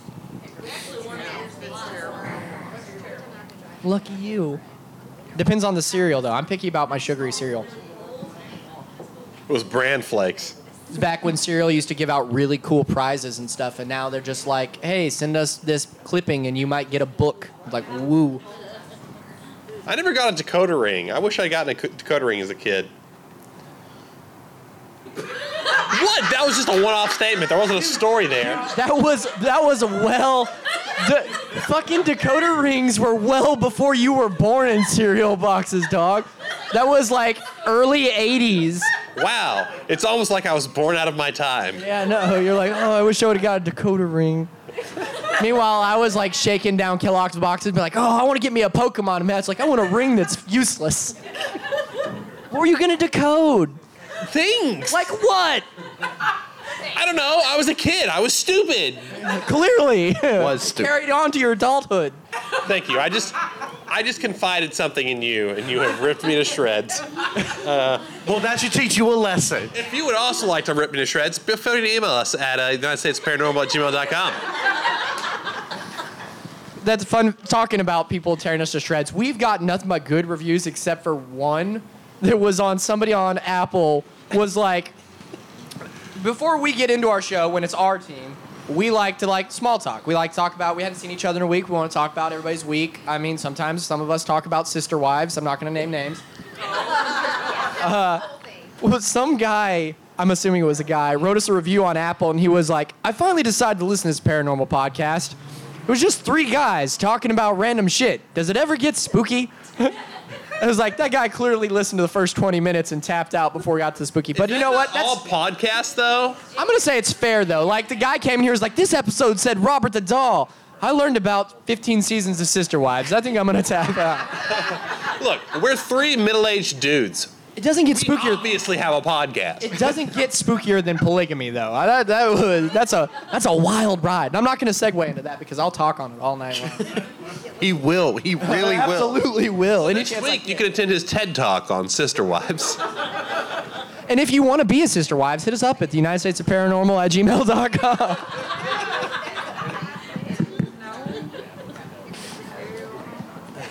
but, but I'm sorry. I'm about to go back in the audience and start shaking people down for stories, so I'll stop talking to people. I'm gonna get investigated now for suspicion. See, the, the trick is, the gimmick of this is that we rely on you to give us content. I content. thought you were about to give tips for like appropriating, like doing sister wives correctly. You're like, the trick is you put them in separate houses so the government doesn't catch on. How would I know? or at what point? We got a fella stand here. Come across. Brandon, we got somebody. We don't need uh, you now. What's your name? Uh, Matt. Hi, Matt. This- Hi, Matt. You know, Name him Better Matt. are you familiar with the movie The One? I was gonna No. say I was gonna say better Matt. No, sorry, I didn't know this. I thought I walked by. I thought you guys were doing stand up, so I came in. But uh, this is this is cooler though. this is actually supposed to be paranormal. It just We're really bad at it. it's like 75% bullshit, and then the rest is paranormal. See how I didn't say the other percentage because my math would have been wrong and people would have judged me. No, Miss, uh, you actually reminded me. You're talking about like ships. You reminded me of like a paranormal story that I had. Uh, Well, first of all, let me come over there and help you with that mic because you're crouched over and it looks uncomfortable, and I don't want better Matt to suffer that. If it was lesser Matt, I'd be okay. Better Matt, can you hold my mic? Let's be clear. I'm not lesser Matt. I'm the only Matt in your life. This is temporary Matt. This Matt won't love you like I do. Is that all right? yeah, that should be good. My mic was touched by better Matt. You don't know that, by the way. Let's hear your story, better Matt. Yeah, so are you guys familiar with the uh, the USNS Comfort, the hospital ship? Let's just go ahead and assume I am not versed on any shit. We're really stupid. So the the U.S. has these two hospital ships, the Mercy on the west coast and the Comfort on the east coast. So the Comfort, like it responds. Well, primarily it's uh, it's meant like during Desert Storm or something. It went over there. It's like for um, uh, you know like casualties and like wars. But when it's not, when there aren't a lot of them, it, it responds like disasters or whatever. So like the earthquake down in Haiti. So during um, during the pandemic, they sent it up to New York actually. Like Donald Trump ordered it to go up to New York. So it was up on the west side, and then it was up there in case like the like shit got really bad and crazy to have like extra hospital capacity, right? Not to interrupt you, but any hospital that's labeled Mercy, take me to a different one. Yeah, yeah, for sure. Yeah. yeah. Anyway, so it got up there, and then um, the hospitals weren't exactly overwhelmed, and because of insurance issue, issues, what they ended up doing was a lot of like the homeless and just like random people with like no identity ended up going to the comfort because they were, they would just pretty much like round people up on the street and just send them to the comfort. I thought they- he was gonna say that they were just rolling them off the boat. I really did. I thought he was gonna be like, just for they just kind of pushed them off the boat. Yeah, yeah. Um, anyway, so they would just get these people and like the like Navy corpsmen and doctors on board had no fucking idea. Like just people would just roll in, and we're just like some of them were just whacked out of their mind. Just like you know, you know, like just homeless people would just roll in. They would have to figure out what was wrong with them. And so there's a morgue on board. A lot of them actually passed away and died on board. And there was a massive COVID outbreak on the ship. Uh, so now the ship is haunted with New York City homeless people, like Haitian people that died in the earthquakes, and uh, like Gulf War, uh, Gulf War like casualties, and all of them are haunting the ship now. And, and I was on there in February, and uh, like I was walking around in the wards, and the ship is like a, normally abandoned when it's in like maintenance periods. There's like 19 people on there, but at night there's like nobody there, and like doors would just be like slamming. And then people would be like asking me for change. I would like. I was about to say that. I was like, at late at night, you can hear, be like, you got any money? No, yeah, people would be like, and I would hear like cups shaking, and people would be, and then I would look around. There's nobody there. There's was nobody. Okay, so you know how I said children ghosts were the worst earlier?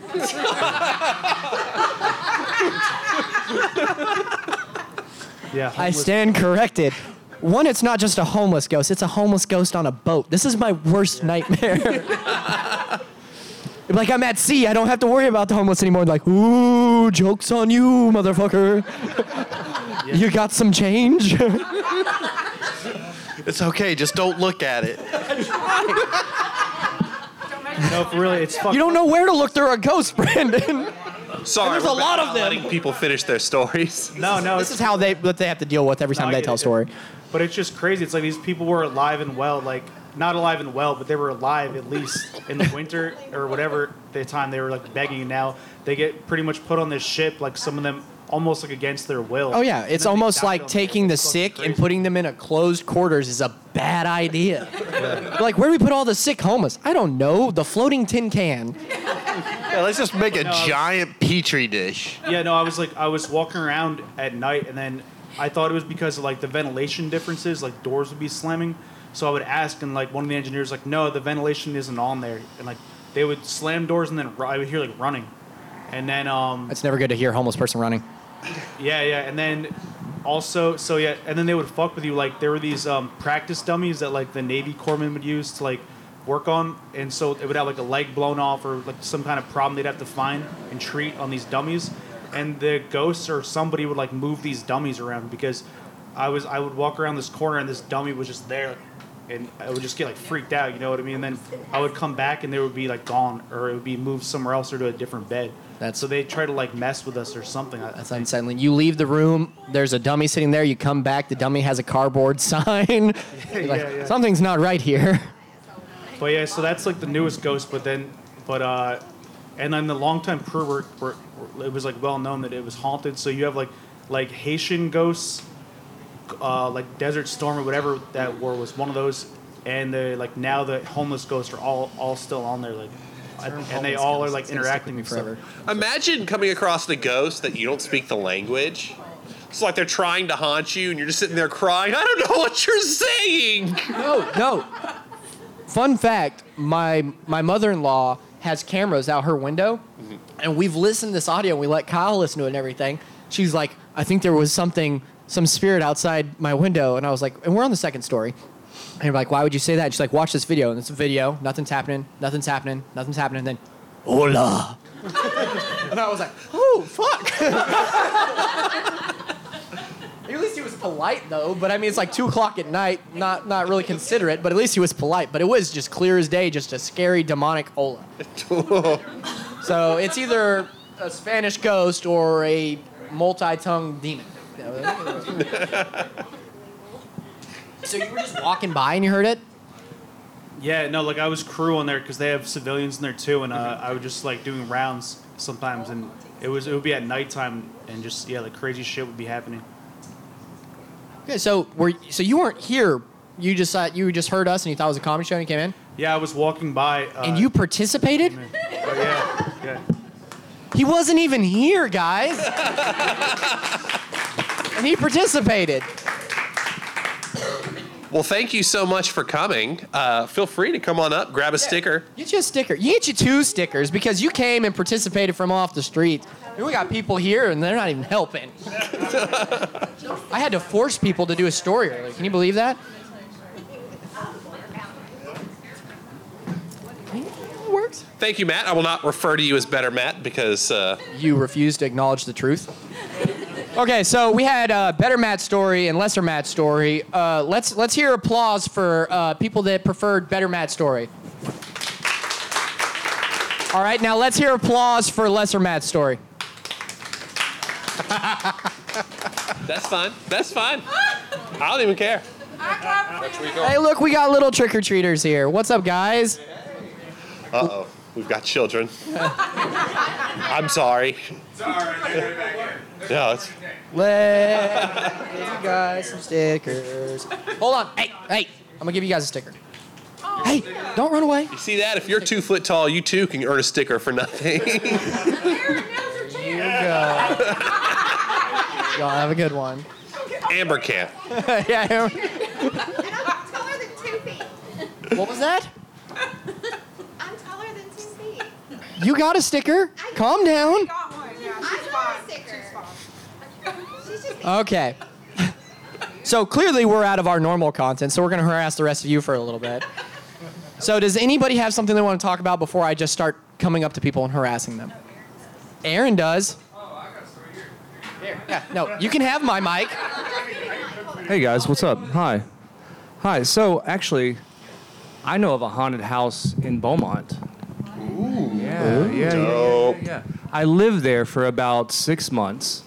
Um, it's in Old Town, right, which is the most haunted part of Beaumont. Obviously, it's the oldest part, correct? Um, it is at the corner of Broadway and Second Street. It was built in 1901, and it's a giant piece of shit. Let me tell He you. remembers his dates and everything. Yeah. He's better prepared than us. Uh, so, I actually rented this from a guy. Uh, uh, my best friend Zach, who used to do the pod, he was planning to move in with me. We, me and Zach and his girlfriend Tiffany lived at a place. I was like, hey, look, guys, I found a.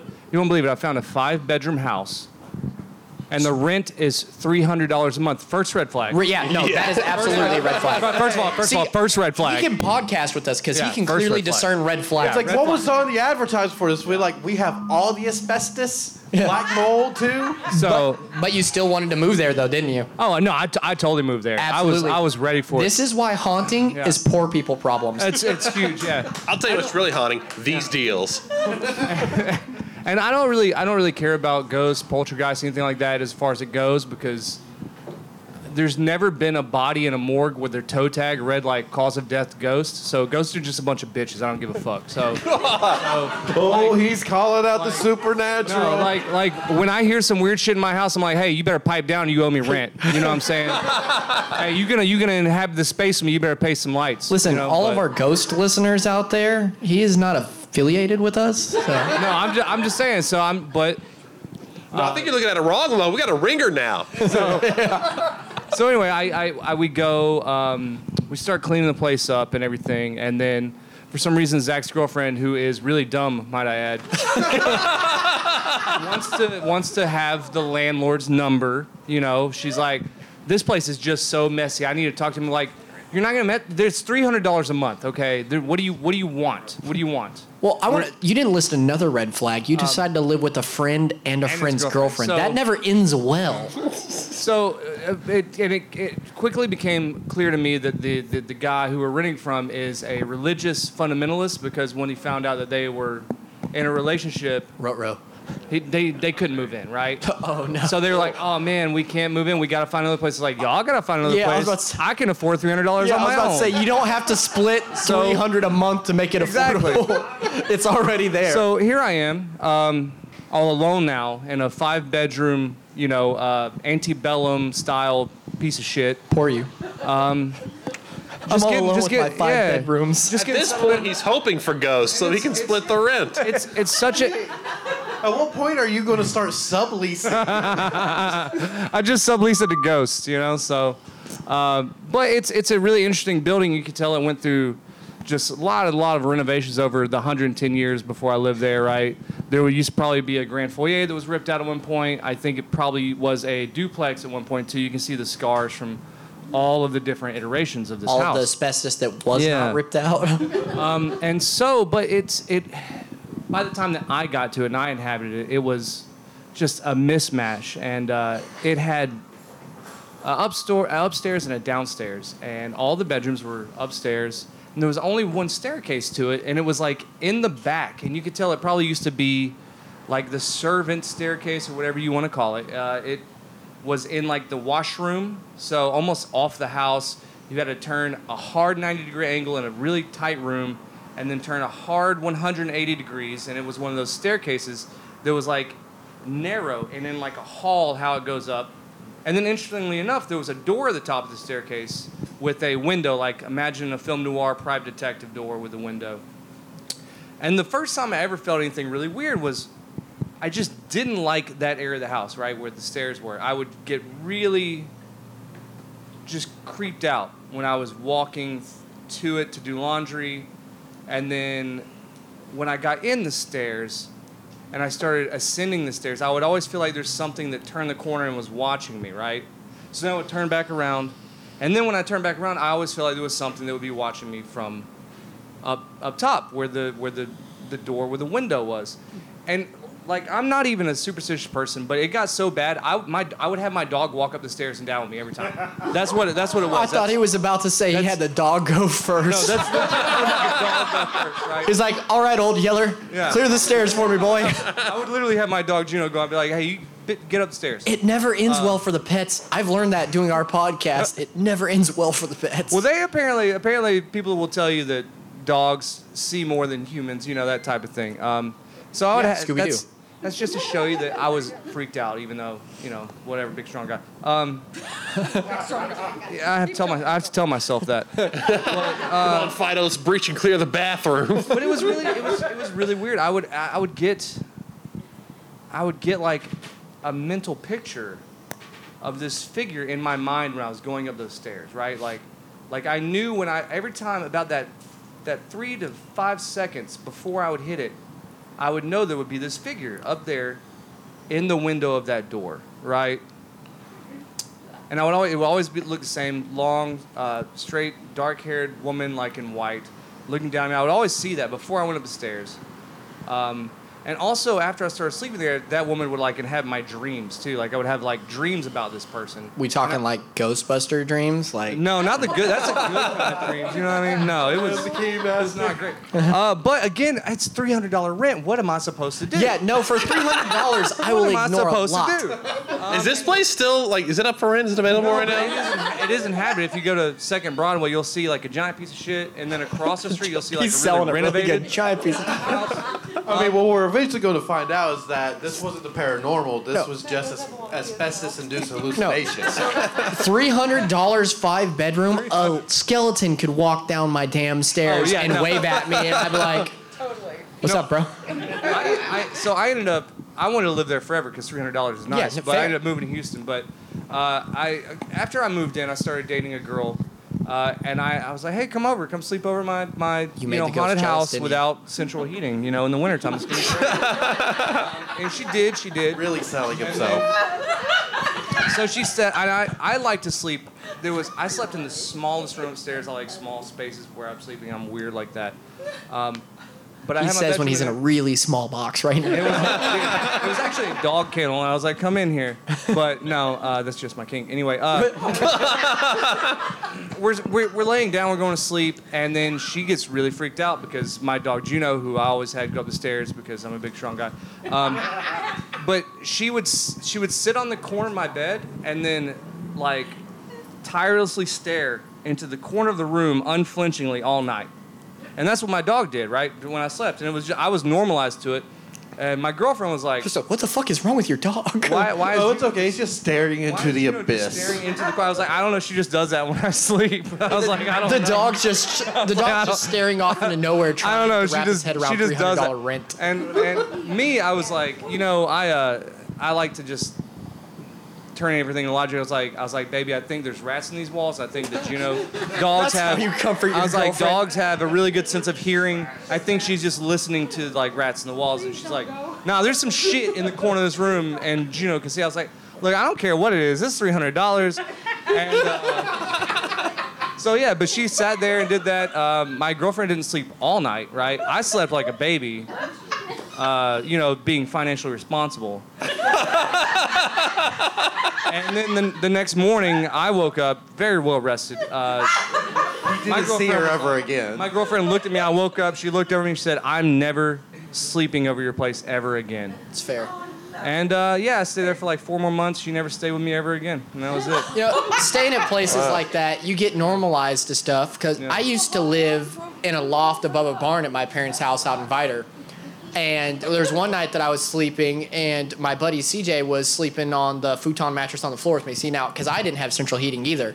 So what I did was I took a like a two by four and laid a blanket over, made a small tent. My buddy's sleeping where you know we're sleeping toes to face. You know, uh, uh, and I went to bed with a bag of potato chips beside my head, right? And I wake up in the middle of the night and I just hear the potato chip bag crinkling. And I live up there, so I instantly know it's like, oh, it's a rat. But CJ doesn't. He's like, dude, what's that? And I was like, it's fine. He's like, no, what is that? There's something in that bag of chips. And I grabbed the bag of chips and whip it at the wall. And then what looked like a very drunk and confused rat walks out of the fucking bag. And he was like, dude, what the hell? And I was like, hey, we see who's in the bag, man, and not, not cuddled up on you. You're, we're good. Greg, no! you get used to it. Solid storytelling, sir. Uh, would you like to apply for a job at a podcast? We're thinking about replacing Brandon. You got to. Did did somebody snag his mic already? Yeah. I returned it. I returned Who'd you give it to? He was very responsible. Gave it to me. Okay, well, you should have kept it, and we should have took his away. Thank you for the story. Is anybody else got a story? I mean, I know you don't have as good a story as three hundred dollar rent, because that sounds like that sounds like a fairy tale. Sounds made up. Yeah, it does. It really does. I lived in a converted plantation house in northern Indiana where I paid more rent, and it was divided into four other apartments, and I could see into my dirt floor basement through my floorboards, and it cost more than your rent.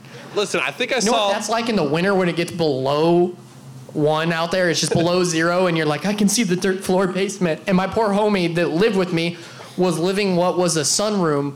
There, wa- there was literally nothing but windows in the cold, and he was like, "This sucks." I was like, "You're not paying rent. Suck it up." about to say, I think I saw a, uh, an LG refrigerator box that was going for three hundred dollars a month in rent. Where'd you put? I'm gonna go snag that. This mic is eerily loud, and I don't like to hear my own voice. I, I can turn you down. I mean, I get it. I don't like to hear your voice either, but we put up with things. You're full of shit. You love me. What color is that?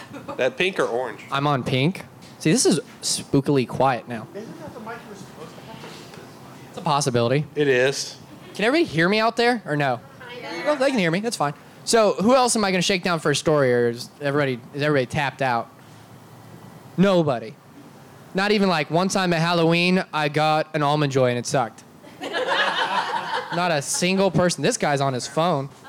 I believe we reached the point of uh, scraping the bottom of the barrel. Oh, I'll we were all long. long there. Has anybody got a dead horse we could beat? I am the worst person to be at a bar because I keep sitting my drink down unattended and losing it.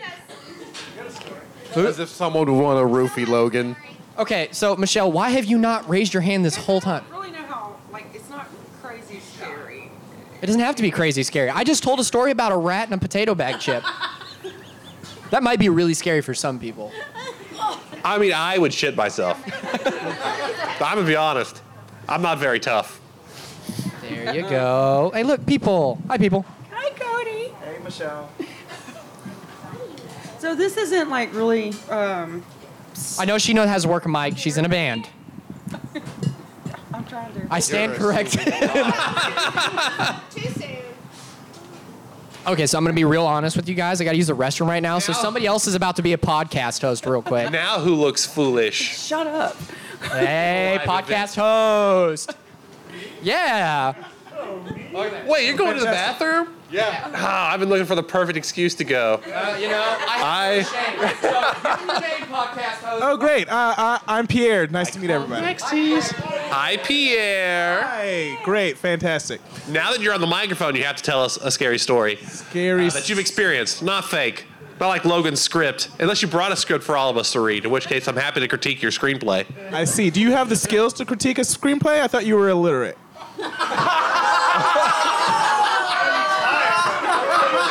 Listen, you underestimate the height of my arrogance. Illiterate or not, I will critique it. I see. I see. Uh, I don't have any scary stories. Um, I was in a castle in Scotland a month and a half ago. Um, right before I went into this castle, so uh, Crathes Castle, if you look that up. Right before I went in, like a minute before I went in, I had a uh, personal tour guide that I had hired, and she was like, "Hey, I forgot to tell you, you're about to go into this castle." About the ghost, and I was like, ha ha ha ha, what? Because literally, fuck that. I was like, no, no, no, no, no. You, what do you mean the ghost? She's like, oh yeah, there's a ghost. Uh, she's called the Green Lady. Don't piss her off. And I was like, I, I, I kind of don't want to go in this castle now, but I'd already paid for it, and I'm not gonna waste money. So, uh, I went to the castle. Uh, it's a one-way, like, road kind of a thing. So you go up a stupidly small crazy small staircase that doesn't have a banister or anything to hold on to. They have a rope tied to something in case you fall, I guess. Okay. Which is insane. I left and Pierre was the new host, and Michelle was about to tell a story, and I walk out of the bathroom Michelle's house. What the hell happened? Oh yeah, we uh, we bogarted Michelle's time for Pierre's story. Oh, you, so Pierre, you mean to tell me you had a story this whole time? you didn't raise your hand? His story has a castle. This is why I shake people down because nobody raises their damn hand. barely a story, I promise. Okay, so yes, catch you up. I was Barely in a story. He's five minutes in. Oh, it's barely a story, and you were in Yeah, Scotland. sharing. I was in Scotland for work a month and a half ago. Uh, What do you do for work? I work for a helicopter company. I was It's also barely a story, guys. I was also in Amsterdam for work, but that's has nothing to do with this story. your life is the story. Uh, what is happening? True, true.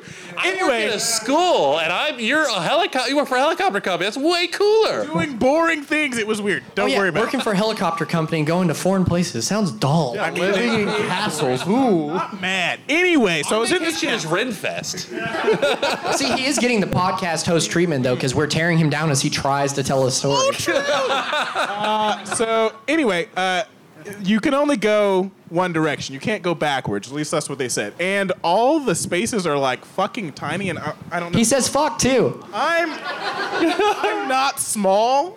So I was walking in and they were like, "Hey, you're gonna have to bend down a lot to get through this castle." I was like, "Of course I am." Of course. Kinky. Great, yeah. So they have all these like side rooms. Like you'll go up the staircase, which again is fucking tiny, and uh, there'll be a normal room, and then there'll be a little side room for I don't know servants or. That's I'm the second sure. time servant rooms have been mentioned It's, tonight. it's bad. It, it was bad. Uh, so as you're going up, you'll eventually get to the top floor, and then you can go down. Again, there's nothing to hold on to in these winding staircase. There's a rope.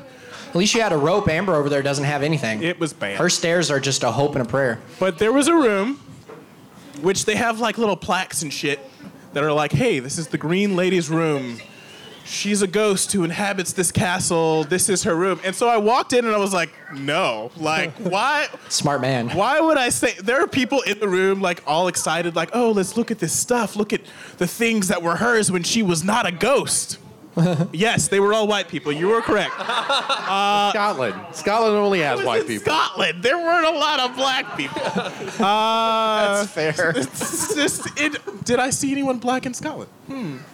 No. The answer's always no. I don't think it was a yes. Scotland and Ireland, it's safe to say. But they had like a little plaque that was like, "Hey, this is the Green Lady's room. Like, be respectful," kind of a thing. And I walked in, took a little glance, walked right back out because and there's always going to be one white lady that's like, I don't care if it's the green lady or the blue lady's room. Yeah. Yeah. was- but see that that was it. Nothing happened. I mean, I was again very respectful because I I don't want to get trapped in a castle in Scotland. I feel like that would happen to me. So There's actually a Dennis the Menace cartoon movie about that exact thing. About a random black guy getting trapped in a Scotland. No, it's Dennis the Menace trapped. Oh, okay, okay. I think cool. Dennis the Menace is another one of those things where it's safe to say there's probably not a black person. There's at least one. You gotta go back. Ah, I think you're giving Dennis the Menace too much credit. I am. Yeah. I'll let you continue. That was that. That's it. There was a castle. Um, I didn't die. Yay! Congrats. Okay, so we're gonna try this again, Michelle. All right, yeah, I'm going to dub Michelle as our temporary podcast host. Oh, oh see, so Michelle. now you can you can stay on the mic. He's about to go to the bathroom. Hmm, it's fine. It can only go horribly wrong. All right, Michelle, here's your time to tell your story. It's your moment to shine. Okay, so this isn't like particularly scary, but it's just I, I never could make sense of it. So I've been a ghost hunter for a while, and there's this particular cemetery that um, we went to about two years ago. That's right over the border in Louisiana, and we went at night, and uh, it was me and Shannon, and we get to this one part of the cemetery, and it's probably about 25, 30 um, gravestones on the left side. And we had been around there all night. Everybody else was saying that they saw certain things here or there, or whatever. I never saw anything. Like, I didn't see nothing. And I was kind of disappointed. I was like, why are y'all seeing shit? And I don't, I'm not seeing anything. So we get ready to leave, and we go walking down the, the gravel road back to the gate. And everybody starts freaking out. There was three other people with us, and they said that there was this woman that was holding onto my um, right arm, and she was like um, looking up at my face like this, like just looking at me. And she wouldn't let go. She was just holding on to me. And they're all freaking out. They're backing up from me. I, I keep, I didn't feel anything. I could not see nothing. I could not see her. Never did. So they're like, we're leaving. That like that's enough. So I go, we go walking out of the gate, and I turned around one more time before we left, and for a split second, I saw her, and it wasn't some person in Victorian clothes and white flowing gowns and all that crap.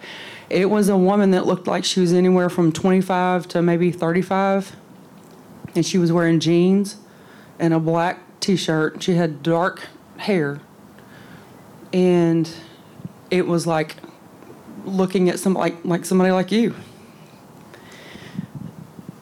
and it freaked me out. I was like wow that's so it's, this isn't like the ghostly victorian stuff that they oh it's a woman in a white float yeah Not it was literally like a regular woman standing there like in this time.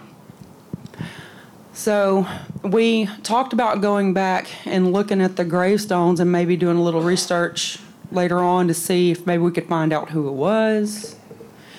It took a while. So about a year later, this was the beginning of this year, we went back and I looked at all those those gravestones and everybody that had died was in their 50s, 60s and 70s and there was one and she was 32 when she died. And it had to have been her. That's that's what I think. But the weird thing is is that the next morning after they said she was holding on to this arm and up against this I woke up and I had blisters from all the way down here, all the way down here and all the way down the right side of my leg blister like weird blisters. I had not been out in the sun. I wasn't up in the woods. I wasn't around any kind of poison ivy or anything like that. And I had I had never seen anything like that before, and it was only on the right side of my body. And the next day, they were completely gone, like they had never been there ever. They didn't itch, they didn't hurt, nothing. It was just red blisters.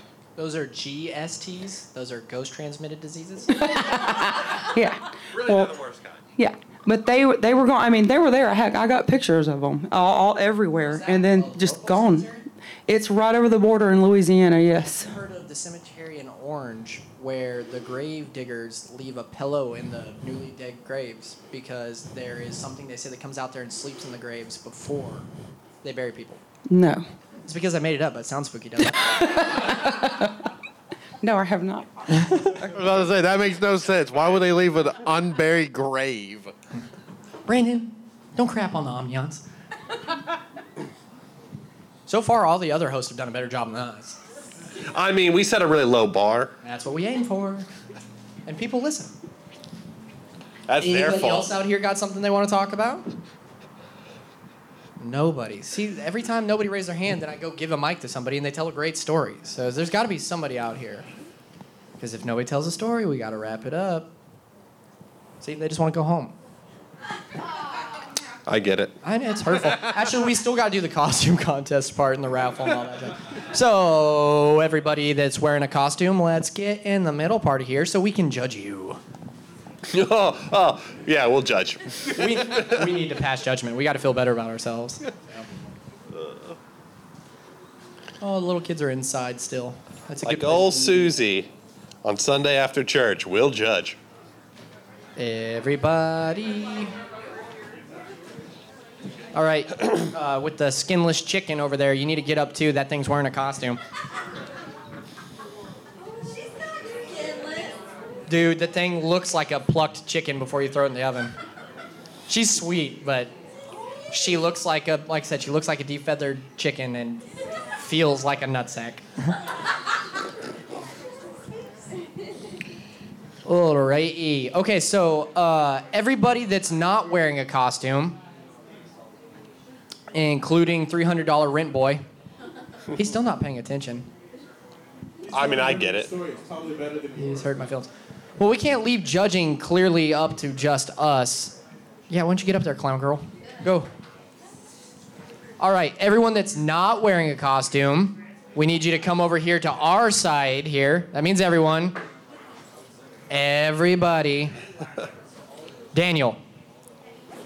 He's not listening either. Holy shit. I'm gonna go round people up because they're not listening to the mic'd up people.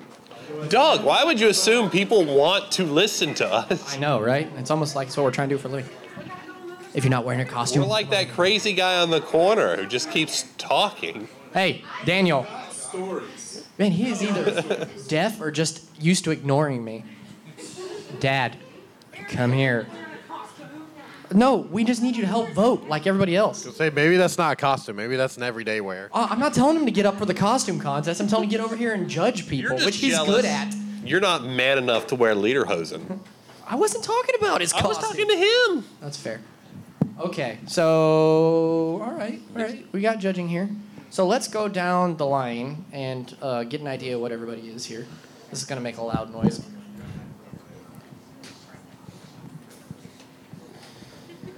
What are you supposed to be? I'm Shorty from Killer Clowns from Outer Space. There you go. Nea, Nea Karlsson. Damn it, I can't speak. Words. Nea Karlsson from Dead by Daylight. There you go. A pirate. Why don't you say it louder? A pirate. There you go. It's not very piratey of you. Is it hard to talk with the fangs in? Yeah. What is it? Talk. What are you? Are you a vampire? I'm a vampire, and this is my blood bag. Why don't you let him tell his own costume? Yeah. Now we're together. What are you? I'm the blood bag. Okay. And what are you supposed to be? That's fair. Okay. I'm cat. Ironically, next to the cat is the person dressed as a cat. Okay, hold on one second. What does it feel like to have somebody appropriate your culture? you should feel bad. Poison, poison ivy. There you go. Argyle, what's up, my man? I'm high. There, hey, you know, that's on brand. Pat Benatar. Yeah, you gone too soon. Eddie Munson. Let's hear it for Eddie Munson. He's a great American hero. Okay, so now, so we don't feel bad for picking winners. We're gonna have everybody help us, okay? So you guys can feel just as bad as us. So we're gonna go for second place first.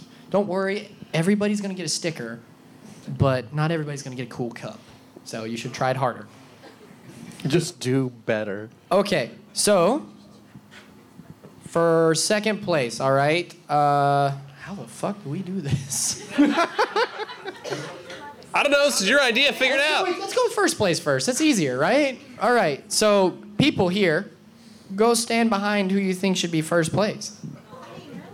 Absolutely. If I have to feel bad, you do too. It's like, all right, everyone, let's stand over here in the corner. Now let's move over here. Where are you going to make a move next? You're really making these people get their steps in today.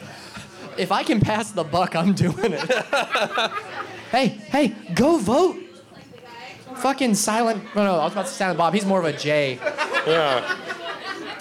Okay, stand clearly behind who you're voting for. Okay. So we got we got what? Two people for Cat. Daniel, go stand behind somebody you're voting for. Kane. Ah, Fuck, I guess. yeah, because we can't see it because they're standing Hold on, behind. Hold on, hold on, hold on. Anybody in here want to help us vote for our costume contest? Come on. If you don't stand up, you should feel bad. hey, Battleship. You want to come help us vote? Come help us. for real? Don't give them a choice. Um, We've established tonight that I'm good at harassing people. Yeah, these, this isn't an audience. These are victims. Okay, so these are our costumes. Stand behind whoever you think deserves first place. All right, we got clown, we got Dead by Daylight, we got pirate, we got vampire, we got blood bag, we've got the nutsack cat, we've got cat appropriated culture, we got poison ivy, argyle, and Eddie. So pick who you like, stand behind them. I'm gonna need you two to go stand behind people also. Oh, what is this? If you stand behind your girlfriend, you're going home. if I don't, you will be still going home just alone. okay, here. there you go. Aw. Okay, all right, all right, here. I see biased. I see biased. Wow. Okay, Kane, so find me the biggest number. Go stand by him, Mom, with the cup. He's struggling. Counting's hard. Don't tell me what to do, Michelle. Did you just move? No, I was here the whole time. Did you abandon Eddie? Okay, is your count still accurate, Kane? Because he left the person he was Listen, my vote was under duress. Yes, we do. We're gonna tie. We're gonna tie. Okay, so we've got a tie between Argyle and we got a tie between Argyle and Poison Ivy. So I'm gonna need everybody that voted for people that didn't win. It's not how this is working. This is for second place. Okay, so go vote for Argyle or Poison Ivy now. One of those two is gonna win first place. Or, or battle royale between the two. I wish. Logan will let people fight for our entertainment.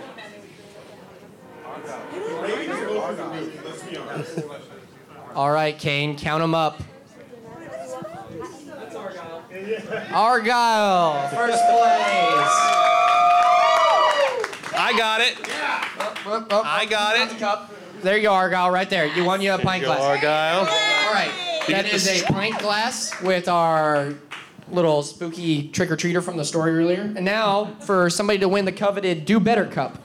Well, it sounds like Poison Ivy won the Do Better Cup. So all of my normal, all no. all my non-dressed, all my non-dressed up people come back up here. We're gonna draw this out as long as we can for content, Poison Ivy. You need to pipe down. I told you I was going for second. If everyone here's That's not why- regretting coming, you will. Alrighty, we're gonna start again, but we're not gonna name off everybody. Right, they're going to launch an Okay, investigation so into go this out there night. And find who you think needs the Do Better Cup.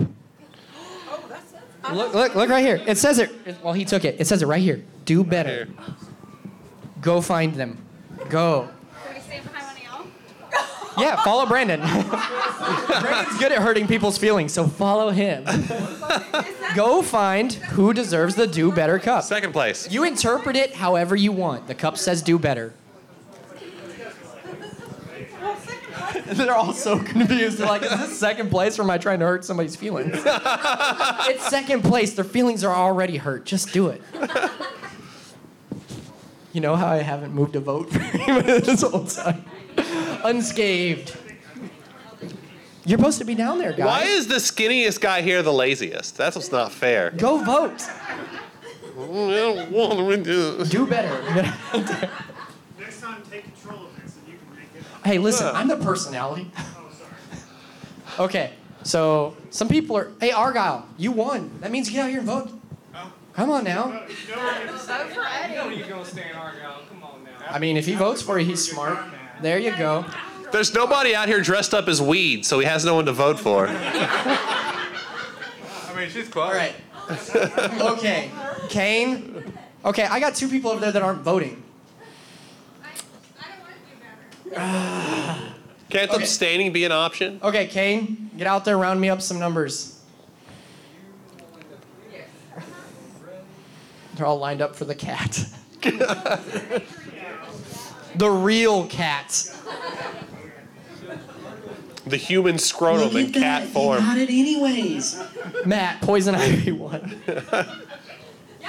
Everybody that did not win something, come up here and get you a sticker. Congratulations. Even if you Do already got better. sticker. come up and get one. All sorts of stickers here. And then we're gonna do the raffle here. So I got. I still have this. I don't need this anymore. There's a bunch of stickers. Go take a look. There is. Oh, we have like There's like five cryptid stickers. Then there's a Dolltober sticker. Then there is a Cryptor Treater. Ah, yeah, we got like seven or eight, nine There's a lot of stickers. We also have more on our merch store. No, we don't. We don't have any stickers on our merch store. I don't know. Go to the merch store. Get the uh, get the Parlingua. The Parlingua is my favorite cryptid, other than Spectre Moose. Content to come. Also a T-shirt, at least for me. Hey, at this rate, Spectre Moose is always going to come. Gross. Yeah. Alrighty, so as said before, if you bought a meal here tonight or a koozie, you got entered in a raffle ticket for either our original brewery, uh, Pour Brothers Brewery Cup, uh, the Cryptor Treater Cup, or this one sheathed over here. What? No, where is Skunk Ape? He's sheathed. Or the Skunk Ape Cup, which is underneath the thingy here. So we're gonna draw a number here. All right, for the Skunk Ape Cup, we have got eight four one zero one one eight. I repeat, I've got eight four one zero one one eight. Hmm. Let's draw again. Hmm. Give her the Skunk Ape. I want to. I, I want you to know I'm not happy about this. All right, for the Pour Brothers Brewery Haskins Cup, we have got. We're just gonna go with the last three digit because he pointed out I was being dumb. I'm gonna hurt my feelings a little bit. One two two. Where are you at, two two? One, two, two. What are you? You don't get a second cup. Two. Gotta be kidding. You got your cup. You sit down, two two. She cheated. Sit down. All right, I got one two three. Really? If it's Amber, it, Last three digits. One two three. There you go. Now he'll come up and participate, or you'll go to him. He was like, "Oh, free stuff." Yeah, no shit.